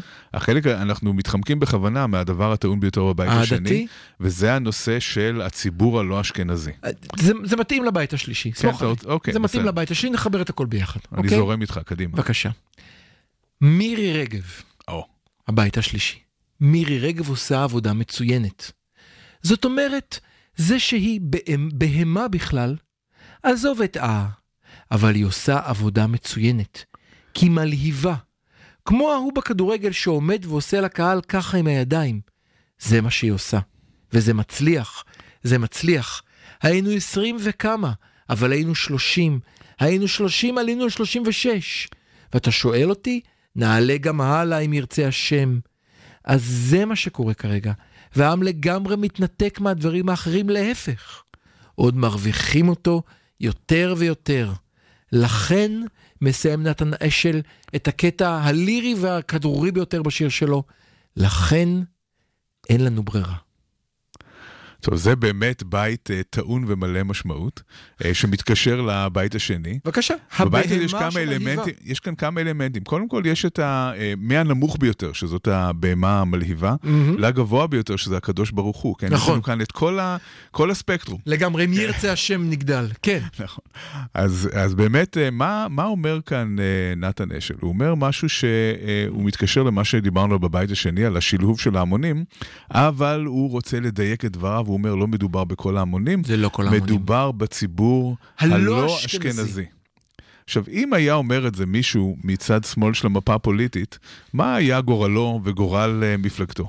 קודם כל, הוא היה זוכה לתהילת עולם, כי הוא מופיע על כל השלטי החוצות האפשריים בישראל. נכון. זאת היית רואה אומרת, אותו... כן, כן. על, זה, על כך כתבה רבית, רבית הכט היום, היא כתבה שלאדם יש אה, זכות מ- לבחור ממי הוא רוצה להעלב. כן, זאת אומרת שבעוד שאם מישהו, אה, מה זה מישהו? אם, אה, אם, אם ניקח את יועז הנדל והדרבוקות, שבכלל לא כוונו למזרחים, וכמה רעש זה עשה, סליחה, זאת אומרת, צריך לדייק, אנחנו, יש פרק, מי שרוצה לחפש ימצא אותו, הוא בעצם בא בלהתגזען על ערבים, זה פורס, אה, פורש כלהתגזען על מזרחים, כי להתגזען על ערבים מותר ולמזרחים אסור. כן. נכון, אז ברגע שזה בא מימין, זה איכשהו עובר אה, חלק יותר ומתקבל. אבל כאן אנחנו נכנסים למורכבות עוד יותר גדולה של המשמעות של הדברים האלה. אוקיי. גם אני מרגיש אי נוחות רב, אה, גדולה מאוד לדבר על הנושא הזה, כי אני מודע לכך שבעוד שנתן אשל אמר דברים מאוד גזענים, גם ההתייחסות לדברים שנתן אשל אמר לא נקיים מגזענות. תסביר. למשל, אה, פתאום אנחנו רואים אה, אשכנזים אה, יפי נפש משמאל, שמאוד אה, כואבים את כאבה של מירי רגב, ו... לא ראיתי כאלה. ואומרים איך העזו לקרוא לה בהמה. כן, היה ב- ב- כל מיני כתבים כתבו כל לא מיני ראיתי דברים כאלה. בנושא אוקיי, הזה. טוב. זאת אומרת, אותם אנשים שאך לפני רגע גם קראו לה בהמה, פתאום טוב, זה- נעלבים זה- בשמה. זה פחות מעניין. אני חושב שמה שמעניין כאן הוא, הוא, הוא, הוא המשחק הכפול. זאת אומרת, זה מה שאותי מעניין. זאת אומרת שיש כאן, אה, נחשף, אה, אה, בעיניי, הרעיון של נתן אשל חושף, כמו בסוף הקוסם מארץ עוץ, חושף את מה שבעצם קורה מאחורי ה... אה, הווילון. אבל אנחנו כבר ראינו את זה בעבר. אנחנו ראינו את זה בעבר. לא בצורה כן, כל כך ראינו את זה מדויקת. בעבר. אוקיי. אולי לא בצורה לירית אה, ושירית כל כך, אבל כן כן. ראינו את זה בעבר. אני מזכיר אוקיי. לך שבתקופת אריק שרון, לפני. כמעט אה, 20 שנה, אה, אה, אני לא יודע, זו לא הייתה הקלטה, אבל אה, הילדים שלו נשמעו אה, מתייחסים אל בוחרי הליכוד כאל אינדיאנים, כן, והיה ברור אה, למי הם אה, מתכוונים. אה, יש עדויות על כך ששרה נתניהו, אה, יש לה כל מיני אמירות על... אה, אבל מעולם לא בצורה כל כך ברורה, כל כך פשוטה, לא, מרגע ובהמה, מלהיבה. הדבר הברור ביותר הוא שבפריימריז של הליכוד, כל העשירייה פותחת, אם סופרים נתניהו בתוכה, זה כולם אשכנזים. כולם כן, אשכנזים. כולם אשכנזים. זאת אומרת שיש כאן מפלג... יש כאן תופעה סוציולוגית מרתקת מהמם. של מפלגה שהיא כמעט אשכנזית לגמרי, שמחביאה את המירי רגבים כשלא נוח לה. אה, אבל מצליחה למשוך את הציבור של ישראל השנייה, אה, למרות שהיא תופסת את הציבור הזה בצורה מאוד שלילית, היא עדיין מצליחה למשוך את הציבור, וכאשר אנחנו אומרים עכשיו את מה שאנחנו אומרים, אנחנו נתפסים אה, גם ככאלה שמשתמשים באותו סוג של מניפולציה, וכאן החלק הלא נוח בעניין. אז לכן אני ברשותך, את הדקה האחרונה שלנו, שבה ניתחנו את שירו של נתן אשל, שנקרא לו מירי רגב, לא יודע איך נקרא לו, הוא מסיים במילים המאוד חשובות והטעונות בעיניי, לכן אין לנו ברירה. אני חושב שיש לזה חשיבות. נכון. זאת אומרת, הוא בעצם נתן אשל אומר, אם הייתי יכול, הייתי מנהל קמפיין אחר, נקי, של צילומים מתחת לחצאיות, של משהו מכובד. בעולם אוטופי לא היינו צריכים אה, לשלהב את ההמונים. אבל- אבל בעולם האמיתי, אין ברירה. זאת הדרך לנצח. צריך לשלהב את ההמונים, ואיך משלבים את ההמונים? דרך שנאה. כן, קמפיין של שנאה, עכשיו אנחנו יודעים שאם יש מומחה בעולם לקמפיינים של שנאה, זה בנימין נתניהו. אה, אנחנו יודעים עוד מתקופה, מהתקופה לפני אה, רצח רבין, אה, שהוא התמחה בנושא הזה, והוא שכלל את זה לרמה שהגיעה אליו היום. הוא בהחלט יודע מה הוא עושה. אז אנחנו מסיימים את הפרק, דיברנו על שירו של נתן אשל, ובכך סיימנו שעה שבה דיברנו על קמפיין שלילי. גלעד תיאר זוויות פסיכולוגיות למדוע קמפיין שלילי עובד. ניסינו לשאול למה אין קמפיין חיובי, ואולי הצלחנו להבין קצת אה, מה קורה שם. ניתחנו את שירו של נתן אשל, בו הוא דיבר על שלושה דברים. אחד, הוא דיבר על כך שהציבור מחפש פוליטיקאי שהוא עבריין, כי מותחמן זה טוב. משם הלכנו לרעיון של היחס שלו אל המצביעים שלו, יחס מזלזל קצת. דיברנו על כמה חשובה השנאה, וסיימנו בכך שהוא הולך משנאה בהמה לעזרת השם, ובסוף למילים החשובות, אין לנו ברירה. לו רק יכולנו, היינו מנהלים קמפיין אחר, אבל בשביל לנצח, חייבים ללכת נמוך, וככל שהלכנו נמוך, עלינו לרדת יותר ויותר ויותר נמוך. ככה המנדטים הלכו ועלו. וכך המנדטים הולכים ועולים. חכו, אתם לא יודעים מה מחכה לכם בשנייה, בשעה השנייה. לכו להצביע וחזרו אלינו בשעה הבאה, החמוצים. הרדיו הבינתחומי, בינתחומי. 106.2 FM. 106.2 FM. החמוצים, פעם שלישית. המערכת הפוליטית על ספת הפסיכולוג, עם הפרופסור בועז בן דוד והפרופסור גלעד הירשברגר. אנחנו החמוצים, פרופסור בועז בן דוד, פסיכולוג קוגניטיבי, ופרופסור גלעד הירשברגר, פסיכולוג חברתי פוליטי, בבית הספר, בבית הספר, סליחה, לפסיכולוגיה במרכז הבינתחומי הרצליה. עונה שלישית, מערכת בחירות, מועד ג', מי שהחמיץ את השעה הראשונה המרתקת שלנו, שבה דיברנו על קמפיין שלילי, מוזמן למצוא אותה בפודקאסט, בכל אפליקציית פודקאסט שלכם בכלל. מי ששמע אותנו עכשיו לראשונה, יש לנו שלוש עונות לעזאזל, שלוש עונות, כי הבחירות האלה אף פעם לא נגמרות. פשוט תגלגלו את המילה חמוצים, או שימו חמוצים ב Spotify או ב iTunes. יש לנו הרבה מאוד פרקים שבהם אנחנו מאירים זוויות שונות על מערכת הבחירות. אנחנו ביום הבחירות, הש... השני למרץ, קוראים לכולם, קומו צאו להצביע עכשיו. אחרת, ואם תראה איך הפקתי לקחים מהפרק הראשון, אחרת כל מי שאתם שונאים יצליח. כי אם אני אגיד משהו חיובי זה לא יעבוד, למדנו, אז צאו להצביע כי אחרת השנואים אליכם יצליחו. ועכשיו הגענו לחלק השני, אנחנו כאן ראשית נודה לטכנאית השידור שלנו, מאיה פרדו, שהוקפצה אלינו בצו 8 ביום חופש, ואנחנו בחלק הראשון של השעה השנייה ננסה לדבר על השאלה הבאה. מה הרי נתניהו רוצה? נתניהו רוצה להגיע ל-61 בלי ליברמן, בלי עריקים, בלי כלום. 61 של הבלוק. מה יקרה אם נתניהו יהיה 61, אם כל משאלותיו יתגשמו? גלעד. כן, אז קודם כל בוא נתחיל מזה שחלק מקריאות הגוואלד שאנחנו שומעים גם מפוליטיקאים וגם מהתקשורת, יותר מהצד השמאלי של המפה, זה שבמידה ונתניהו ישיג בלוק של 61, אגב, גם עם עריקים זה, זה אפשרי. כן, כן, כן. וזה לא משהו שאפשר לא, לגמרי להוריד מהפרק. יותר, זה קצת יותר מורכב, נכון? כי יש חוק, אתה לא יכול לצאת ממפלגה אם אתה לא... שליש זה עוד חוק שביבי עשה כן, בזה. כן, אבל יש אפשרות, זו לא אפשרות מאוד סבירה, אבל האפשרות הזאת זה אפשר, קיימת. זה שבעה אנשים. כן. אה, בכל מקרה, אה, במידה והוא יגיע ל-61, mm-hmm. מזהירים אותנו שזה קץ הדמוקרטיה הישראלית. האם... האומנם? האומנם, האומנם. האם באמת אה, ניצחון אה, של הימין זו קץ הדמוקרטיה, ו... אה, או, או שזה סתם איזושהי תעמולה זולה שלא זו, צריך להתייחס אליה? אני מוכרח להגיד לך, מחוויית יום הבחירות שלי הבוקר, תפס אותי אה, בחור מבוגר, אתה יודע שיש לי גם מחקר וגם חיבה לגיל 60 פלוס, ואמר לי, תקשיב, אני לא ילד, אני רואה איך אתה מתרגש פה. מה יקרה אם ביבי יגיע את 61? אני לא רוצה את זה, אבל עברנו דברים גרועים מזה, נעבור אחרים. מה אתה כל כך מתרגש? אז גלעד, נכון, נכון, אז יינגלה, למה אתה הפרספקטיבה הזאת? היא מאוד, כן, הפרספקטיבה הזאת היא מאוד, מזמן לא קראו לי ככה, הפרספקטיבה הזאת היא מאוד אה, חשובה. אה, ובאמת אפשר לומר שהבחירות בישראל, כמו שאמרנו בפרקים הקודמים, הם דווקא חגיגה של דמוקרטיה.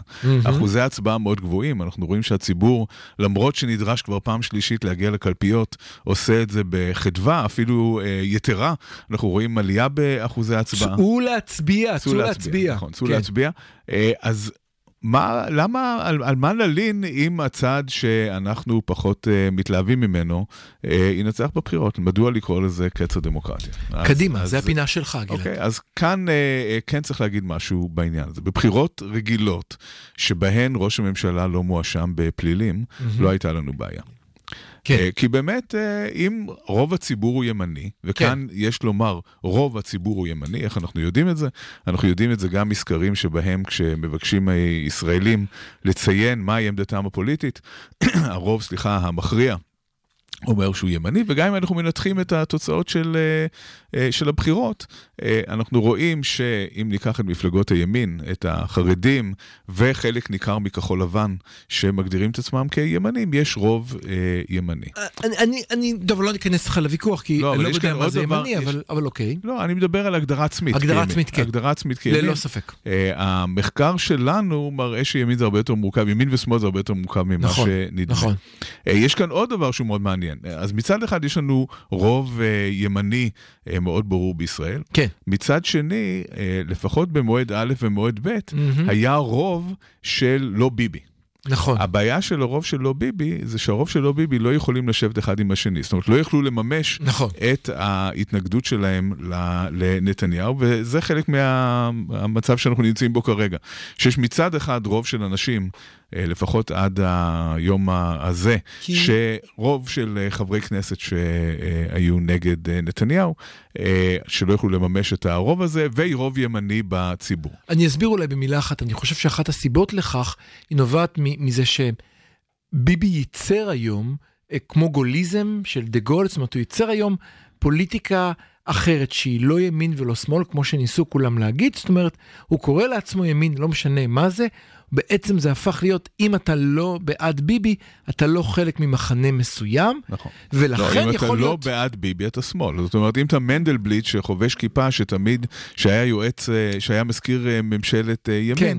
אתה הופך להיות. אבל, אבל אני רוצה רק להסביר, זאת אומרת שהוא ייצר היום משהו שמצד אחד מביא לו את ה-36 מנדטים, כמו שאמר נתן אשל, את האמונה היוקדת במנהיג ואת דריסת כל האחרים מצד אחד, מצד שני הוא הצליח לייצר מחנה מאוד לא מגובש, אבל שמאוד מאוחד באנטי אליו, שלא חייב לרוץ על, על שלא ימין מסוגל, שמאל. לא מסוגל לממש את כי הוא ה... לא, נמצא, הוא לא מסודר על ציר ימין שמאל, זה לא זה הציר לא הנכון, יש שלו, ציר אחר זה עכשיו. בגלל שיש בו מרכיבים שלא יכולים לשבת כן, אחד כן, עם אבל כי השני. זה ציר אחר. כן. הציר היום הוא ציר זה- ביבי לא ביבי, כן, או שקורה, ימין שמאל. מה שקורה בצד שמאל של המפה הפוליטית זה כמו החידה שיש לך שני כבשים וזאב ואתה צריך לעבור את הנהר עם סירה. כן, זה מין אה, מצב אה, בלתי פתיר כזה. מצוין, אוקיי. אבל אה, בואו נחזור בחזרה לשאלה של מה בעצם הבעיה. אם בדיוק. הרוב הימני בישראל, אמרנו יש רוב ימני בישראל, מהמם. אם הרוב הימני בישראל מממש את הרצון שלו ומצביע לממשלת ימין ולנתניהו 61 מנדטים, מה בעצם הבעיה? מה לא, היינו מה לא בקואליציה בסדר? כזאת עד לפני שבועיים. נכון. אז כאן אה, בא יובל אה, נוח הררי, מהמם. וכותב מאמר מאוד מאוד מעניין, שבו הוא עושה הבחנה בין הרצון לבין האמת. אוקיי. עכשיו, מה, מה, הוא לא דיבר בדיוק על העניין שאני הולך לדבר עליו עכשיו, אבל הוא, עושה, הוא אומר בעצם מהמם. שבחירות הן לא בחירות על האמת, הן בחירות על הרצון. אוקיי. זאת אומרת שאם נשאל שאלה כמו, האם ההתחממות הגלובלית מסכנת את כדור הארץ, מהמם. יש לשאלה הזאת תשובה שהיא תשובה אמיתית, שהיא תשובה מדעית. כן. אבל יש לשאלה הזאת גם תשובה של מה הציבור חושב או רוצה, האם הוא רוצה לפעול בצורה כזו או אחרת בעניין. מה שהציבור רוצה, הוא בהכרח מה שיעשה במדינה דמוקרטית, אבל לא משקף בהכרח את האמת. אז אנחנו בוא נעצור רגע לאט לאט. הוא אומר, יש אמת מדעית, האמת מדעית יכולה לומר, כן, כדור הארץ מתחמם, כן. ואנחנו יודעים פחות או יותר מה הגורמים.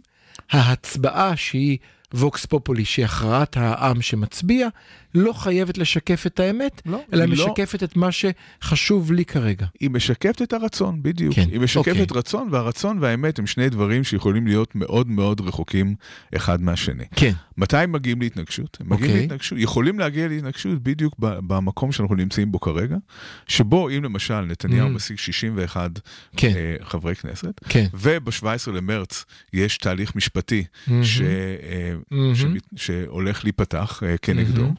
התהליך המשפטי הוא תהליך של אמת, הוא לא תהליך של רצון. זאת אומרת, התהליך... הקירוב, הקירוב הטוב ביותר שאנחנו מכירים הקירוב- לאמת גם, במערכת גם שלנו. המדע הוא קירוב אה, טוב, כן. והטוב ביותר שיש. הוא תהליך ש, שמטרתו, אפשר להסכים עם ההליך, אפשר נכון, לא להסכים איתו, נכון. אפשר, אפשר אה, להיות יותר ביקורתיים או פחות, פחות ביקורתיים נכון. למערכת המשפטית, אבל הוא בתוך התחום הזה של חתירה לאמת. כן. החתירה לאמת היא לא אה, מתייחסת ולא שוקלת את הרצון. נכון. זאת אומרת שבמידה ואדם נמצא עבריין, בן אדם, Mhm. במידה ו- ויש מספיק ראיות כדי להאשים אדם בעבירה כלשהי, מהמם. המידה שבה הציבור תומך או לא תומך באותו אדם היא לא רלוונטית. כן, בית המשפט, אם בית המשפט היום אה, שופט אה, אה, נניח קייס, והקייס הזה הוא מאוד אה, פופולרי, כן. זה לא ישנה בכלל את הפסיקה של בית המשפט. בית המשפט יגיד, הנה, יש לנו כאן את כל ההוכחות שאנחנו צריכים כן. כדי לקבוע שאדם כן, אה, אבל אתה, קייס. אתה מחמיץ משהו, אני מצטער, אתה מחמיץ משהו נורא משמעותי. כן. בית המשפט לא רק מייצג אה, אמת, בית המשפט גם קובע דרכים של צדק, ומי שמחליט מה שהם ערכים של צדק, הוא מי שיש לו את הכוח באותו הרגע. אתה רוצה דוגמאות? אין שום בעיה, תחשוב משפטי נירנברג, תחשוב על מה, היה, מה הייתה האמת והצדק דקה לפני נירנברג במקומות מסוימים. תחשוב על פרשת קו 300, להבדיל אלפי הבדלים כמובן. תחשוב על בית המשפט העליון האמריקאי, שבו שופטים מראש ממונים בגלל העמדה הפוליטית שלהם. נכון. זאת אומרת, ואנחנו רואים את זה גם בצורה די ברורה. אפשר למשל להחליט, הנשיא יכול להחליט לחון מישהו מתוך סיבות פוליטיות, שאתה יכול להסכים איתם או לא להסכים איתם. נכון. אבל כאן, מה שאתה אומר הוא מאוד מאוד נכון, והוא מביא אותנו בדיוק למקום שבו אנחנו עומדים בפני התנגשות של מערכות של רצון ומערכות של uh, אמת. אוקיי. המערכות של האמת הן לא חיות בוואקום, כמו שאתה אומר. כן. הן נמצאות uh, uh, בהשפעה מאוד גדולה של מערכות הרצון, כן, של המערכות הפוליטיות. הן מנסות לשמור על העצמאות שלהן, כל המלחמה שאנחנו נמצאים בה כרגע היא על עצמאות מערכת המשפט. מהמם. אבל במידה ונתניהו ישיג 61 קולות, כן. והוא יבוא ויאמר, עם ישראל קבע שהוא רוצה אותי בתור ראש ממשלה. מהמם. הוא בעצם אומר שהוא לא רוצה שאני אלך למשפט שבו אני יודח, שזה לא לגיטימי. הוא מקבל את זה שלמרות כל החטאים כביכול שיש לי, העם הזה בחר בי להיות ראש ממשלה. זה יעמיד את מערכות הרצון והצדק בהתנגשות. כי ב-17 למרץ הוא הולך למשפט, וב-17 למרץ בית המשפט לא יוכל להגיד, רגע, הציבור בעצם בחר בו להיות ראש ממשלה, אז אנחנו מוותרים על כל התיקים ועל כל ההאשמות. זה אולי לא יכול ברירה, ליצור... רגע, אבל בוא נשחק את המשחק מצד שני. כן. אולי אם כל הציבור אומר, מבחינתנו, הוא יכול להיות גנב, רוצח, רמאי, הוא אסור לו לשבת בכלא אפילו רגע אחד, נכון. צריך לשנות את החוקים. אז זה בדיוק מה שכנראה יקרה. זאת אומרת שברגע שהוא ייבחר, יש סיכוי לא קטן שיהיו שינויים אה, כאלו או אחרים בחקיקה, שיביאו לכך שהוא לא יעמוד לדין. זה בדיוק יגרום למשבר בציבור הישראלי, כי חצי מהציבור כאן יבוא ויאמר, זה סוף הדמוקרטיה. כאן אנחנו. חוזרים שוב לעניין של סוף הדמוקרטיה. זה סוף כן. הדמוקרטיה בגלל שבמשחק כדורגל, השופט לא מחליט אה, אם הייתה עבירה או לא הייתה עבירה לפי כמות הצעקות לא. באיצטדיון. לא, לא. כן? הוא מחליט לפי השיפוט שלו אם הייתה עבירה ולא הייתה ו- עבירה. וגם, ודרך אגב, וברגע גם אם הוא טועה זה נגמר, המשחק נכון, נגמר. המשחק נגמר. כן. וברגע שהאיצטדיון כופה עליו, בעצם, את, הוא אומר, עכשיו אנחנו הרוב, כן. כן, אלה שצועקים לקבוצה הצהובה הם אה, רוב, ואנחנו קובעים שאתה לא תשפוט יותר אה, עבירות של הצד שלנו. כן. זה גורם למשבר מאוד גדול בין הרשות השופטת לרשות המבצעת והמחוקקת, וכאן בהחלט יש מה לומר לגבי קץ הדמוקרטיה, כן? אנחנו בהחלט מגיעים למצב שהימין נורא נעלב בימים האחרונים מכך שמשווים את נתניהו לארדואן, אז אני רוצה להתנצל בפני כל עדיני הנפש שלא אוהבים את ההשוואות האלה. אה, אולי ויקטור אורבן יותר אה, מוצא חן בעיני אותם אה, אתה המאזינים אתה ש... מדבר על ראש ממשלת הונגריה? כן, אני, אני חושב שאנחנו מגיעים מהר מאוד למצב שבו אה, ישראל נמצאת על המסלול אה, לקראת משטר מהסוג הזה. זה לא אומר שזה בהכרח מה שיקרה באופן מיידי, אבל אה, זה בהחלט מבשר אה, דבר שהוא בעייתי מאוד.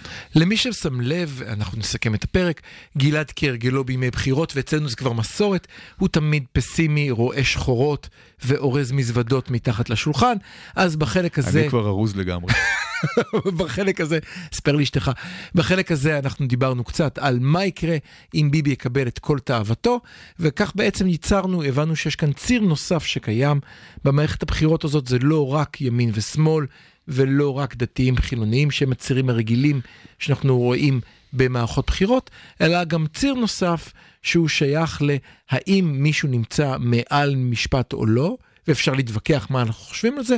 אומר גלעד, ברגע ששמים מישהו מעל משפט רק כי הוא כרגע, אפילו אם אתה מאמין שהוא טוב לנו באותו הרגע, בעצם הפכת את משחק הכדורגל לכך שהשופט תמיד ישפוט בעד רונלדו, כי הוא באמת משחק הכי יפה. זה הציר של ירד- הרצון מול האמת. הציר של רצון ואמת זה הציר הנוסף. זאת אומרת שאם השופט עכשיו ישפוט לפי מה שאולי נראה יותר נחמד, יותר יפה, זה אה, יהיה נעים, אבל כבר אין לנו כדורגל, כבר אין לנו משחק הוגן, ואם אין לנו משחק הוגן, בשביל מה אנחנו משחקים? במילים אחרות, אם יש מישהו שהוא זה מעל המשפט, מבטל את הצורך בשופט. אם יש מישהו שמעל המשפט, לא ברור מה קורה, אז אה, אם מה ששמעתם משפיע לכם לכאן או לכאן, יש לכם דרך לפעול בנושא הזה, לכו להצביע. לכו להצביע. הרדיו הבינתחומי, בינתחומי. 106.2 FM, 106.2 FM. החמוצים, פעם שלישית. המערכת הפוליטית על ספת הפסיכולוג, עם הפרופסור בועז בן דוד והפרופסור גלעד הירשברגר. אז שלום, אנחנו החמוצים, פרופסור בועז בן דוד, פסיכולוג קוגניטיבי, ופרופסור גלעד הירשברגר, פסיכולוג חברתי-פוליטי, מבית הספר לפסיכולוגיה במרכז הבינתחומי הרצליה. עונה שלישית שבה אנחנו מנתחים את מערכת בחירות 2020, מועד ג' מזוויות פסיכולוגיות. אה, אנחנו לא כל כך מקטרים, אני תמיד אומר אנחנו מקטרים, מה שקורה כאן זה בעיקר גלעד רואה שחורות ואני מאמין שיהיה טוב, יהיה טוב, כן? אבל זה בסדר. אה, מי שרוצה אה, ורק עכשיו יצטרף אלינו, חפשו אותנו בכל אפליקציית פודקאסטים, תמצאו את השעה הראשונה שבה דיברנו על קמפיין שלילי. בשעה הזאת אנחנו הולכים קצת למקומות אחרים, ועכשיו אני רוצה לעשות משהו שהוא באמת ניתוח פסיכולוגי. אנחנו רוצים רגע להסתכל על הקמפיינים, נלך אה, מפלגה מפלגה מהגדולות, נסתכל על הסיסמאות שלהם, ננסה להבין למה הם בחרו בסיסמאות האלה, מה יהיה, זה יהיה קצת הכה את המומחה. לצערי גלעד כאן, אתה על תקן המומחה, תתמודד עם זה, אתה תעמוד בזה? נראה. אנחנו נראה. אז הדבר הראשון שאני רוצה לומר, כשאני מסתכל על קמפיינים של כל המפלגות, כל המפלגות, אפילו איתמר בן גביר, כולם אומרים אותו דבר. אם תצביעו לי, לא היא תהיה מערכת בחירות רביעית. אז מה זה מזכיר לי? כל פעם שיש מערכת בחירות עירונית, ואני גר בתל אביב, וכל פעם יש אידיוט חדש שחושב שהוא יהיה ראש העיר, הוא יוצא עם אותו גימיק. הוא שם לך על האוטו אה, מודעה, כל מערכת בחירות זו אותה מודעה, זה נראה כמו דוח, אתה הופך, ואז הוא אומר, לא יהיו יותר דוחות אם תבחר בי, שמי הוא, קו ותכניס את השם. כל מערכת בחירות אותו דבר. מדוע? כי כולם הבינו שמה שמעצבן תל אביבים, זה כבר דרך אגב לא נכון. יש היום דברים אחרים, אבל הרבה מאוד בחירות, מה שעצבן תל אביבים זה הדוחות, על זה הלכו. מה קורה כאן? נדמה שכולם הלכו אל אותו סוקר, שאמר להם מה מעצבנת את הישראלים, הם לא רוצים מערכת בחירות רביעית. הם הצביעו לך, אם אתה תוכל איכשהו לעצור את מערכת הבחירות הרביעית. קצת דומה, דיברנו על זה כבר, למה שקרה במערכת הבחירות הבריטית. בא ראש הממשלה נבחר בוריס ג'ונסון ואמר, אתם אוהבים ברקסיט, אתם שונאים ברקסיט, לא משנה. I בואו נעשה את זה. כבר. I will get it done, אני אסגור עניין. שים לב, בן גביר אומר, אם אני אבחר, לא יהיו בחירות, בן גביר. אחר כך באה ימינה אומרת, תבחרו בנו ונסגור את ה-61. ליכוד אומר, רק ליכוד גדול יכול למשול. כחול לבן אומרת, עוד מאמץ קטן. אה, העבודה גשר מרץ, אמת באה ואומרת, מאצלנו לא יהיו עריקים, תצביעו לנו. הרשימה המשותפת אומרת, רק אם אנחנו גדולים נהיה, נצליח. בקיצור, כולם מנסים למכור את אותה סחורה. מה קרה? הרי אמרנו שישראלים אוהבים להצביע. למה? מה כן, קורה? אז, אה, אז באמת אה, זה מראה שהשאיפות שלנו הצטמצמו וירדו מאוד לכך שאנחנו פשוט לא רוצים עוד אה, מערכת בחירות. זה קצת עצוב, וזה, וזה אפילו די מדהים לנוכח דברים שקרו פה בשבועות האחרונים. סליחה. Uh, למשל, אם ניקח את העניין אחד שדיברנו עליו uh, רק לאחרונה, וזו עסקת המאה. כן. אנחנו לא רואים את זה בכלל. אתה יודע אף מה? אחד לא בא ואומר, אנחנו נהיה אלה שנממש את עסקת המאה. איך לא או חשבתי אנחנו על נהיה זה? אלה שלא, אה, שלא נאפשר את מימוש עסקת המאה. סליחה, מאחר ואנחנו דנים בקמפיינים, היה הרי אחד הדברים היפים, מפלגות גדולות ועשירות כמו אה, הליכוד וכחול לבן עושות דבר נורא מעניין בבחירות האלה, הן עושות ניסויים בפסיכולוגיה חברתית, שזה התחום שלך, מעלות קמפיין, יש להם כסף אחרי יומיים להוריד אותו ולתלות קמפיין אחר, שאנחנו יודעים שזה עולה המון כסף כדי להחליף, לא משנה למה, יותר נוח לשים אחד לשבוע. הם ניסו את זה. היה, היה אה, נתניהו, תוכנית המאה או החמצת המאה. זה החזיק 24 שעות, הורידו, תלו שלט אחר, זה לא עבד. נכון. לא מעניין אף אחד, זאת איך אומרת, זה יכול להיות? הנושאים הגדולים, המהותיים, הם אה, נושאים שהם לא מעניינים. מה, ש... מה שהציבור בעיקר רוצה, זה די. תעזבו אותי. בשקט. כבר, כבר שנה אנחנו שומעים חמוצים, אנחנו לא יכולים יותר. אנחנו uh, רוצים להמשיך הלאה בחיינו, אי אפשר כל שלושה חודשים ללכת לבחירות. אנשים רוצים איזושהי יציבות, רוצים שהמערכת תתייצב, מהמם. רוצים שתהיה ממשלה. Uh, יש אפילו כאלה שאומרים שמוכנים לממשלה שהיא לא uh, לטעמם ושהיא uh, מנוגדת לדעתם, זה גם עדיף ממצב כזה של חוסר uh, משילות. אוקיי, אז אנחנו ראינו שיש איזשהו, אני חושב שהמילה החשובה שאתה השתמשת בה היא משילות. זאת אומרת, זה לא הבעיה של לצאת להצביע, אלא התחושה שיש אי יציבות, אנחנו במקום מסוכן, התחושה שיש כאוס. ואנחנו רוצים מישהו שיעשה קצת סדר, נכון. אוקיי? סדר, ביטחון, יציבות, ודאות, אלה דברים אה, מאוד מאוד חשובים בפסיכולוגיה האנושית, וכמובן בפסיכולוגיה של ישראלים, שגם ככה מרגישים פעמים רבות אה, שהם מאוימים ושהמצב לא יציב ושהמצב אה, לא בטוח.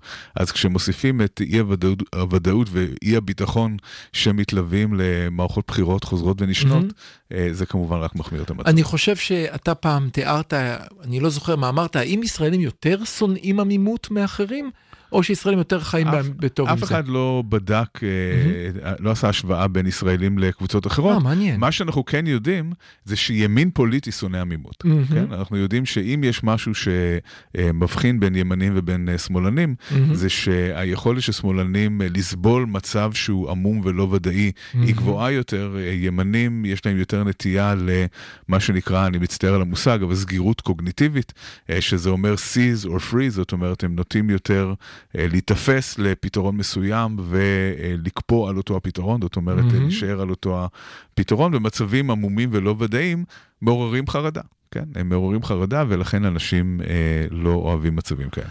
אז זה חלק אחד של הקמפיין שניסינו לנתח, עכשיו בוא נעשה, הנקודה השנייה ששמתי לב אליה ותעזור לי בה, היה דבר נורא מעניין, יש כאלה תמונות שרצו המון בטוויטר, שמסתכלים על הקמפיין של אה, ליברמן, הליכוד, כחול לבן ואמת, ובכל הקמפיינים האלה מופיעה המילה ישראל בענק, דבר שלא קרה פעם. אצל ליברמן זה אה, ביבי גנץ יחלקו את ישראל לחרדים, אצל אה, הליכוד זה היה ישראל, אצל כחול לבן היה דואג לישראל, אצל אמת זה היה אה, ישראל מחכה לממשלה חדשה, שזה כמובן רומז לישראל מחכה לרבין, ימי הזוהר של אמת שהם לא גירדו עשרה מנדטים. אה, למה ישראל פתאום נהייתה בראש הקמפיין אצל כולם? אני לא יודעים חושב שזה מה הקבוצה. פתאום. כמו שאמרת, אוקיי. ישראל מחכה לרבין, זה אה, כבר אה, דבר שהיה קיים אה, בעבר. אבל, אבל, אבל סליחה, כאן- הקמפיינים שלו, הקמפיין של העבודה ושל המחנה הדמוקרטית בפעם הקודמת לא היה ישראל. כן.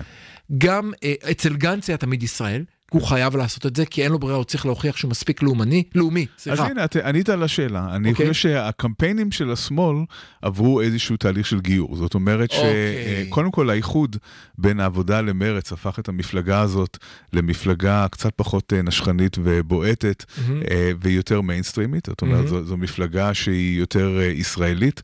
ואני חושב שגם יש איזושהי הבנה בחלק הזה של המפה הפוליטית, שלא מספיק, לא מספיק הדגישו את הישראליות. אנחנו יודעים שבהפגנות של השמאל בשנים האחרונות רואים הרבה יותר דגלי ישראל. הרבה יותר דגלים. מי שראו אה, בעבר. חלקם אה, מביא אחד מדוברנו כן. כאן איתו מהבית כן, תמיד. סחבק כן. נוהג אה, להביא איתו. כן. ויש סיבה מאוד טובה לעניין הזה, בגלל שמכיוון שהשמאל נתפס כבוגדני, כלא לאומי, וכולי וכולי, יש דווקא צורך של השמאל להראות, לא, אנחנו דואגים לעתיד ישראל, אנחנו ישראלים, אנחנו גאים בזהות הלאומית שלנו ובדגל. אז למה ליברמן צריך ליברמן, וגם באלף וגם בבית לא ישתמש במילה ישראל בסיסמה שלו? פתאום ישראל. למה ליברמן צריך את זה? אוקיי, ליברמן קודם כל עבר איזשהו שינוי בקהל שהוא פונה אליו. כן. אה, לא, זה לא קרה אה, רק עכשיו, זה כבר מהמם. תהליך אה, די ארוך, אבל מהמם. אם ליברמן בעבר היה נציגם של אה, עולי חבר העמים, היום ליברמן הוא נציג של ציבור אחר לגמרי. אוקיי. אה, זה גם אה, של חבר העמים, אבל ליברמן מציג את עצמו כנציג של הציבור החילוני. אוקיי. כן? הוא לא מדבר יותר לקהל רוסי בהכרח, הוא מדבר לקהל של אנשים שרוצים תחבורה ציבורית בשבת, שרוצים נישואים אזרחיים, שרוצים אה, מסעדות לא כשרות וכולי מהמם. וכולי. אה, ולכן הוא כבר לא מישהו בשוליים שמטפל באיזושהי נישה של אוכלוסייה של עולים, אלא הוא במרכז העניין. שזה נורא מעניין, כי הרי ליברמן היה כבר שר ביטחון, שזה לכאורה התפקיד הכי ממלכתי שיש בישראל, ולמרות זאת רק עכשיו הוא חייב לחתוך לכיוון המרכז הממלכתי, לאו דווקא המרכז הפוליטי, בגלל שהוא רוצה לפנות לציבור החילונים. אז הוא צריך פתאום לעלות לרמת הישראל, צריך להגיד ישראל בשלט שלו, זה מה שאתה אומר. כן, אני, כמו שהשמאל צריך להוכיח שהוא ישראלי, mm-hmm. גם אה, אדם כמו ליברמן, שהוא עולה אה, ומייצג באופן מסורתי עולים, צריך להוכיח, אני לא מייצג רק את העולים, אני ישראלי, אני ישראלי אמיתי.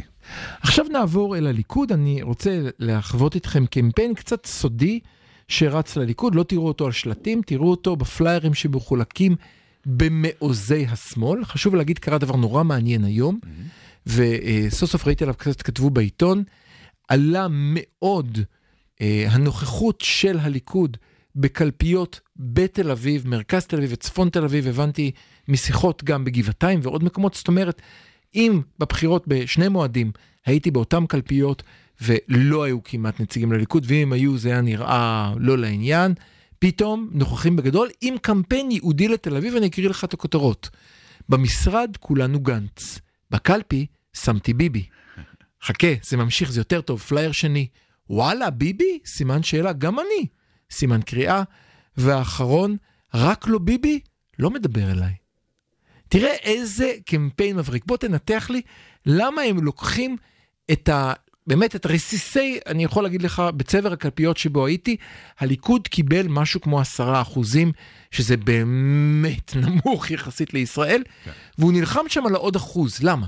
מה קורה? קודם כל, אחד הדברים המדהימים שקורים בקמפיין של הליכוד, Mhm. בכלל, במועד ג', זה מלחמה על כל על ציבור כל קול. וציבור. לא יאומן. אנחנו, ומלחמה מאוד מוצלחת. אנחנו, אה, הקלטות של... ראויה להערכה, צריך לומר. הקלטות של אשכנזי שלא שמענו עליהן, אה, לא שמענו אותן כן. אף פעם, כן. הובילו בפועל כנראה לכך שחלקים גדולים מהציבור הדרוזי עברו מהצבעה לכחול, מכחול לבן לליכוד. זה לא יאומן הפייק הזה, אין שום קלטת, היום הוא, הוא, הוא שוב חזר על זה. כן, אבל עדיין, בפועל, מבחינת מה שרואים בסקרים, כנראה שבאמת העניין הזה עבד. אנחנו אה, ראינו את דיכטר במין מופע אה, בנוסח פאודה, שבו הוא מדבר בערבית כן. לציבור הערבי, וכנראה שגם שם יש אה, השפעה על העניין הזה. אנחנו, באמת? אנחנו רואים, כן, אנחנו, מעניין. לא השפעה מאוד גדולה, אבל כמו שאמרת, על רסיסי אחוזים. המאבק כאן הוא על כל ציבור של עשרת אלפים קולות. כל עשרת אלפים קולות נלחמים עליו, כאילו בכך... שלוש, ארבע. עשרת אלפים שווים מנדט. בדיוק, בדיוק. אז לכן ה- המלחמה כאן היא מלחמה ממש על, על קבוצות קטנות. אנחנו רואים שגם בקרב הציבור האתיופי יש אה, כן. אה, מלחמה, זאת אומרת, ציבור ציבור. נתניהו הולך ציבור ציבור, והוא לא מוותר גם בתל אביב, במעוזי השמאל. למה? או, אבל רגע, רגע, דקה לפני זה, דקה לפני הלמה.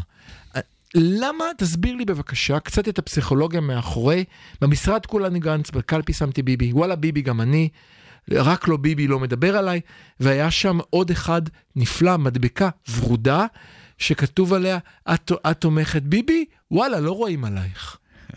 בוא תסביר לי, מה קורה כאן? אוקיי, מה אני חושב? אני חושב שמה שקורה כאן זה משהו שבבחירות ב-2016 בארצות הברית קראו לו shy Trump voters. אוקיי. זאת אומרת, אנשים שהם אה, חיים באזורים ליברליים, מהמם. שהם לא נראים כמו תומכי טראמפ, כן. שלא מקובל להיות בהם אה, תומכי טראמפ, שלא נעים להודות שאתה תומך טראמפ, אבל אתה תומך טראמפ. מהמם. ואז הקמפיין הזה בא ונותן לגיטימציה לאנשים האלה. הוא אומר, לגיטימציה. אוקיי. במשרד, במשרד כולנו גנץ, אבל בקלפי... אנחנו יודעים בדיוק מה אתה, כן? וזה על הכיפאק, ואנחנו רוצים לתת לך לגיטימציה. לגיטימציה זאת? המילה. להגיד זה בסדר. זה בסדר. אתה לא יחיד, גם אנחנו פה. אתה לא יחיד. ולכן- להפוך, להגיד אפילו בקריצה, אתה לא נראה כמו תומך בביבי.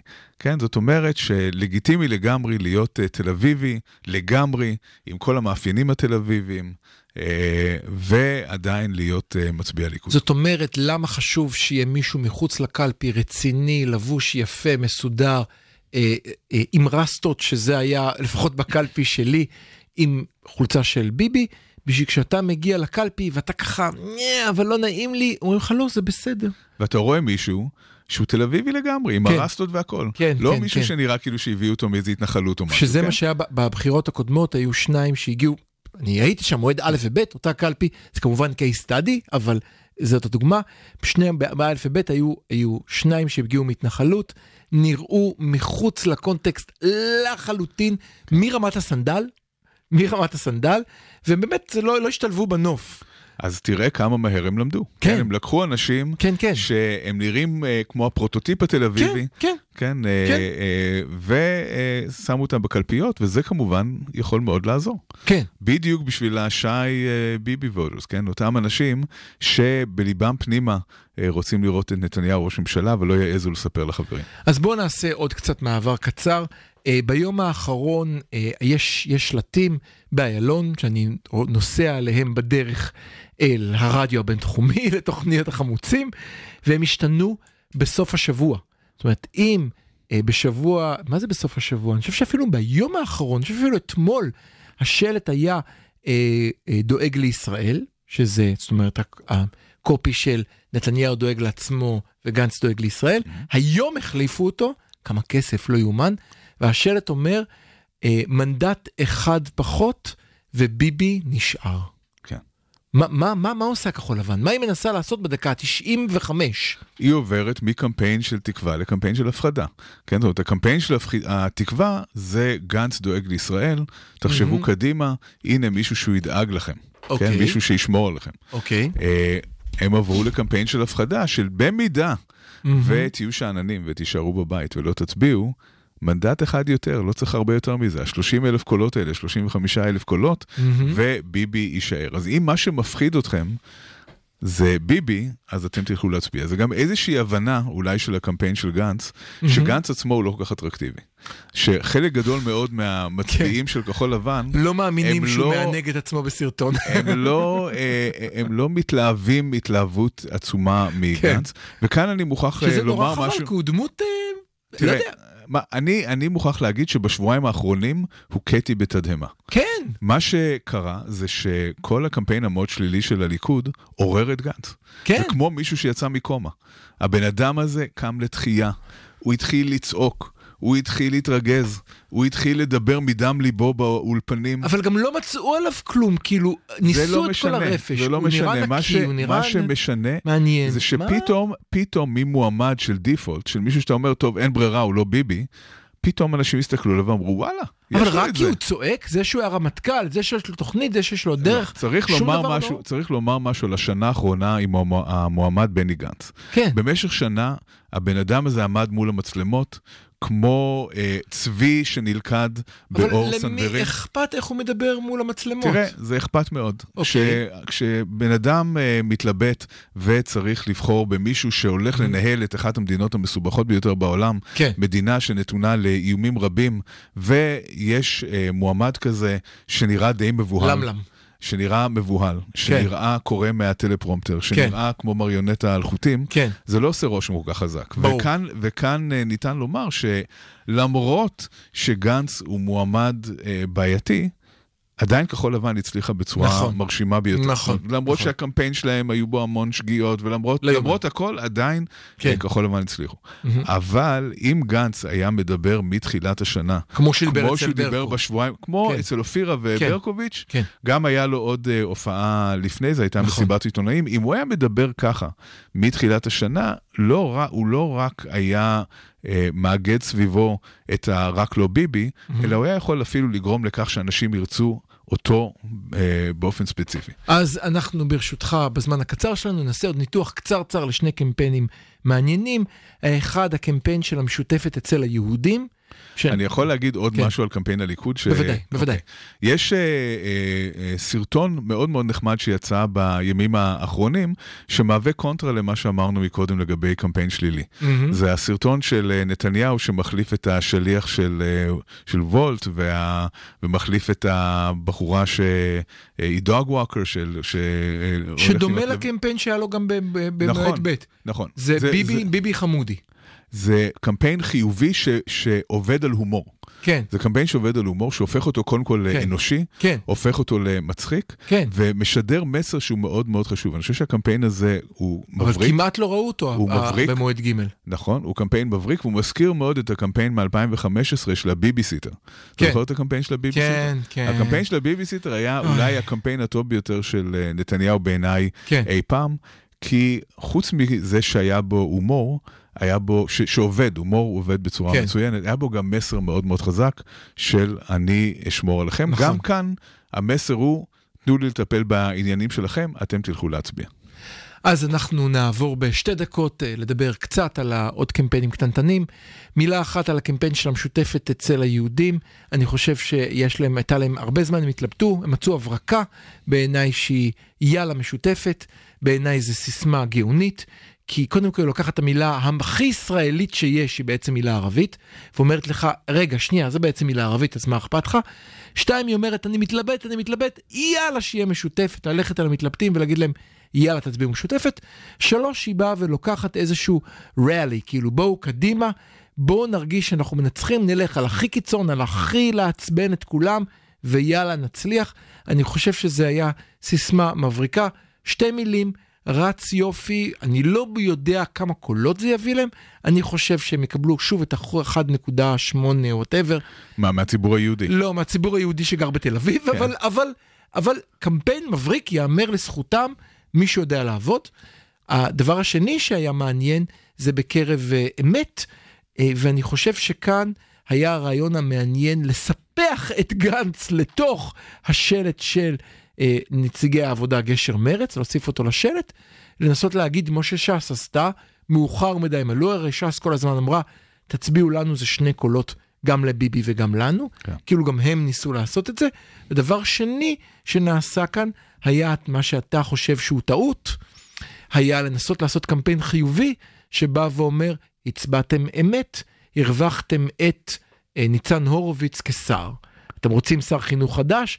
בעצם אם אני שומע ממך, יותר טוב שאומרים, אתם מול פרץ, אה, צריך את אה, הורוביץ, כאילו, צריכים יותר להיות אנטי.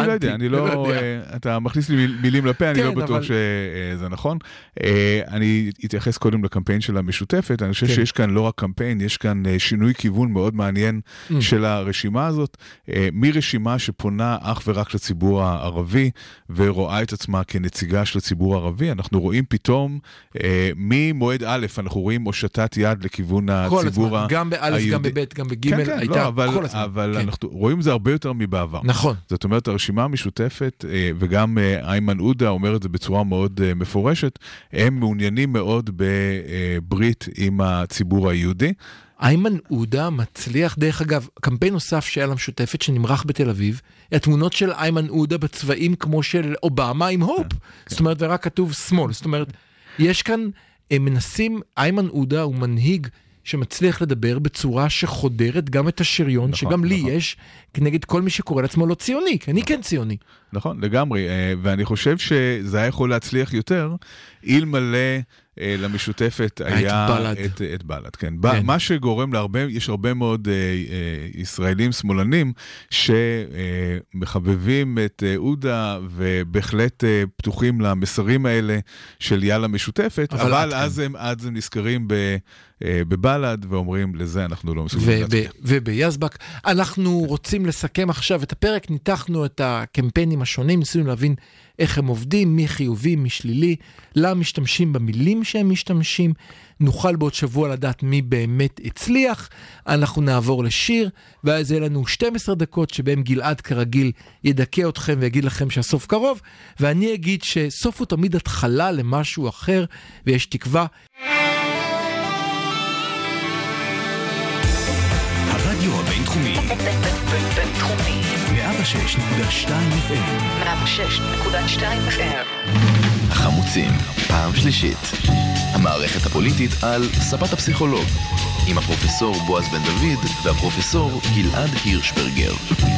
אז שלום אנחנו החמוצים, פרופסור בועז בן דוד, פסיכולוג קוגניטיבי, ופרופסור גלעד הירשברגר, פסיכולוג חברתי-פוליטי, מבית הספר לפסיכולוגיה במרכז הבינתחומי הרצליה.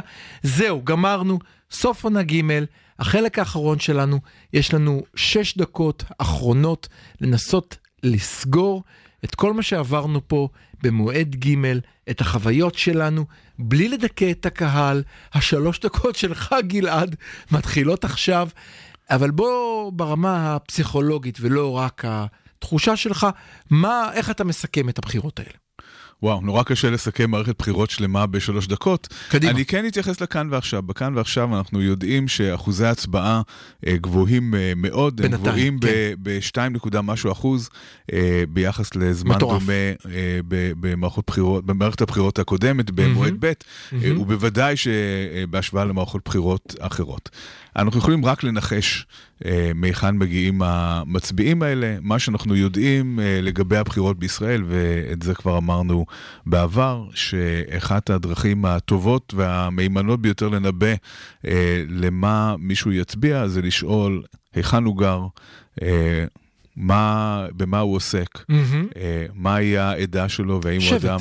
ואם הוא אדם אה, דתי או חילוני. כמו פעם, כן. אתה מצביע לשבט שלך. נכון, זאת אומרת, אנחנו יודעים, ואנחנו יודעים uh, עוד דברים. אנחנו יודעים שאחוזי הצבעה הגבוהים הם בדרך כלל במעוזים של השמאל, כן? שם אנחנו רואים אחוזי מהמם. הצבעה שנושקים ל-70 אחוז, לפעמים עוברים את ה-70 אחוז, ואילו במעוזים של הימין, אחוזי הצבעה באופן מסורתי הם uh, נמוכים יותר. מהמם. והשאלה אם באמת הקמפיין שביבי ניהל במשך כל מערכת הבחירות הזו, קמפיין שהיה, אה, היו לו חלקים מאוד אה, מלוכלכים מצד אחד, אבל גם מאוד יעילים בכך שהוא פנה לכל האוכלוסיות הקטנות, מדרוזים, דרך אה, אתיופים, אה, דרך אה, ימנים נחבאים בצפון תל אביב, והצליח אולי לגרור אותם לקלפיות אה, ולשים מחל בקלפי. אנחנו נראה הערב אם באמת זה מה שקרה.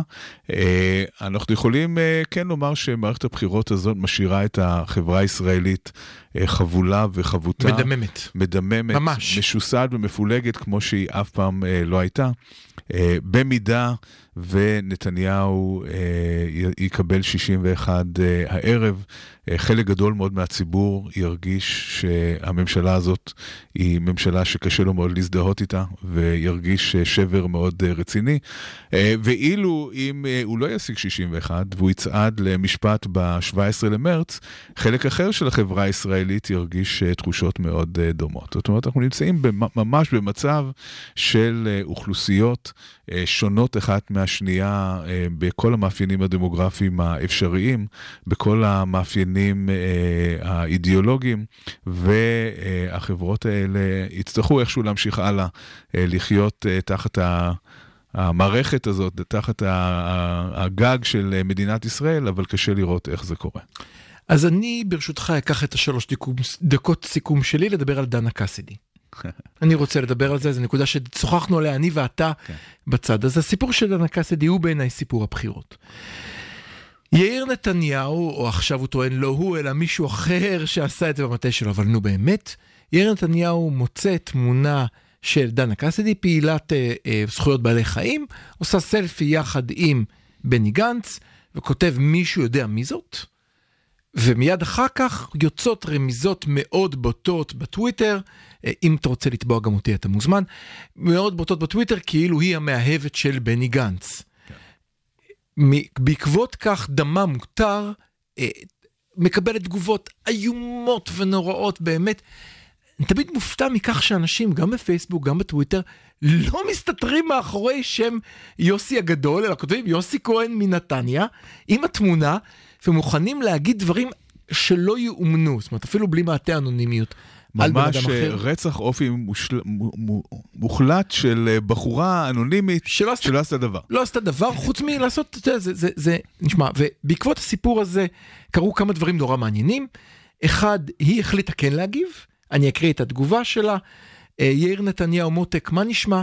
שמע באמת לא בקטע רע, אבל ישנתי על זה לילה והחלטתי לארגן לך איזה טיול או שניים או שלושה בבית משפט, חשבתי על בית המשפט בדימונה. מה אתה אומר? ניפגש עם לב כחול. זאת אומרת, היא החליטה בתגובה ככה של אני אחזיר לך ונראה מה זה. אה, קרמה היא כמובן משעשעת, ואביה, מתברר, הוא לא רק עורך דין, אלא גם מתעסק בתביעות כאלה. לא, אביה כתב אה, תגובה. רגע, אבל, אבל חשוב להגיד למה, כי הוא גם, הוא גם מתעסק בתביעות כאלה. כתב תגובה אה, מהפחת בטן, כן. לפחות אה, שנינו שוחחנו על כך כאבות. הוא אמר לנתניהו, כאבא לאבא, בוא נדבר על זה. תראה מה הבן שלך עשה. קצת ברמה של... אה, אתה יודע, הילד של הבת שלי עכשיו תרביץ לבת שלך בגן, ואני ואתה נפגשים, אומרים די, לא יפה, בוא נסגור את זה. אתה צריך להגיד לה שהיא לא הייתה בסדר, ובוא, יש גבול.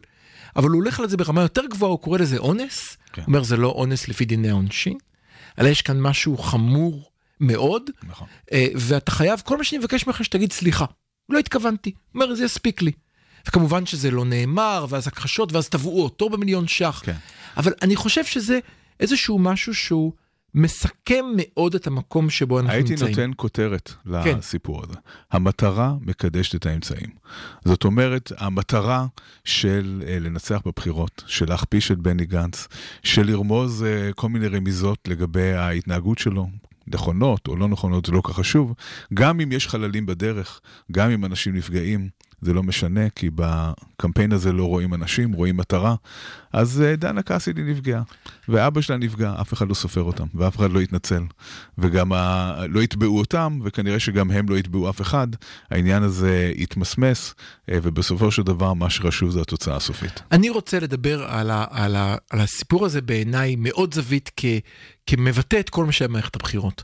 יש לנו כאן משהו שלא היה ולא נברא, ואף אחד לא חושב שהוא היה ונברא.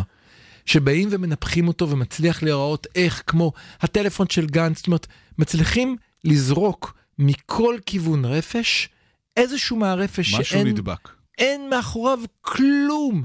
משהו את זה איכשהו. אתה אומר, עצם בפוקס. זה שהיא הייתה נתונה להתקפה כן, של כן, כן, כל כן. הצייצנים, נכון, בגלל. זה מראה ש... שזה כן תפס. בגללו, לא, אני אומר, זה, ול- ומשהו אחד מצליח לתפוס, עוברים כל גבול, אבל יש משהו מיוחד במערכת בחירות ג', וזה התגובה שלה.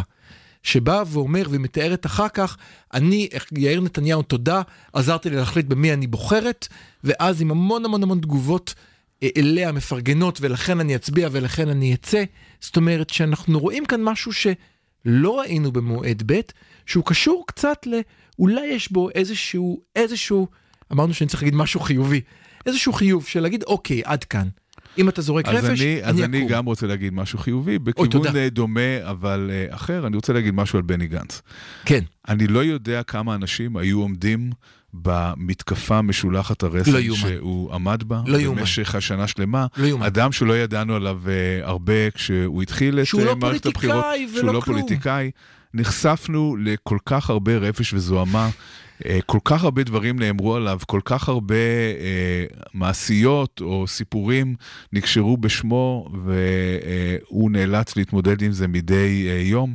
אני מנסה לדמיין את עצמי במצב כזה, אני לא יודע אם הייתי עומד בזה, כן. אני לא יודע אם אה, מישהו אחר היה עומד בזה. אה, ניסו לומר על בני גנץ שהוא אדם אה, לא שפוי. אה, אני חושב שזה לוקח הרבה מאוד חוסן אישיותי לעמוד במתקפה כזאת ולצאת שפוי ממצב כזה. אני לא יודע מה תהיה תוצאת הבחירות הערב, אבל תהיה התוצאה אשר תהיה, בני גנץ כן עמד בטבילת אש מאוד קשה, מאוד, מאוד מאוד מאתגרת, ועמד בה בצורה בהחלט ראויה. אולי דווקא הוכיח שהוא מסוגל להיות ב... נכון. מאחורי, בחדר של ראש ממשלה. אז אנחנו היינו החמוצים, אנחנו מודים לכם שליווית אותנו במערכת הבחירות מועד ג', מי שפספס משהו, אל תדאגו, יש פודקאסט, פשוט תגגלו החמוצים. אנחנו רוצים להודות לטכנאית השידור מאיה פרדו שהייתה איתנו היום וגויסה וקפצה באמצע בחינות. מודים לכולכם שהאזנתם לנו. מקווים לא להיפגש במועד ד', אלא להיפגש בסתם נסיבות חיוביות. תודה רבה לכולכם. תודה לך בועז, ותודה למאזינים הנאמנים שהקשיבו לכל הקיטורים והניתוחים שלנו. אה, אני מוכרח להגיד שבעצב רב אני אה, נפרד מהתוכנית הזאת, ומי יודע, אולי נתראה בהמשך. אין לדעת, אולי אולי. נשתמע בהמשך. אולי יהיה post-partum, post-post-mortem, סליחה. אני בפליטות פרוידיאניות היום. תודה רבה,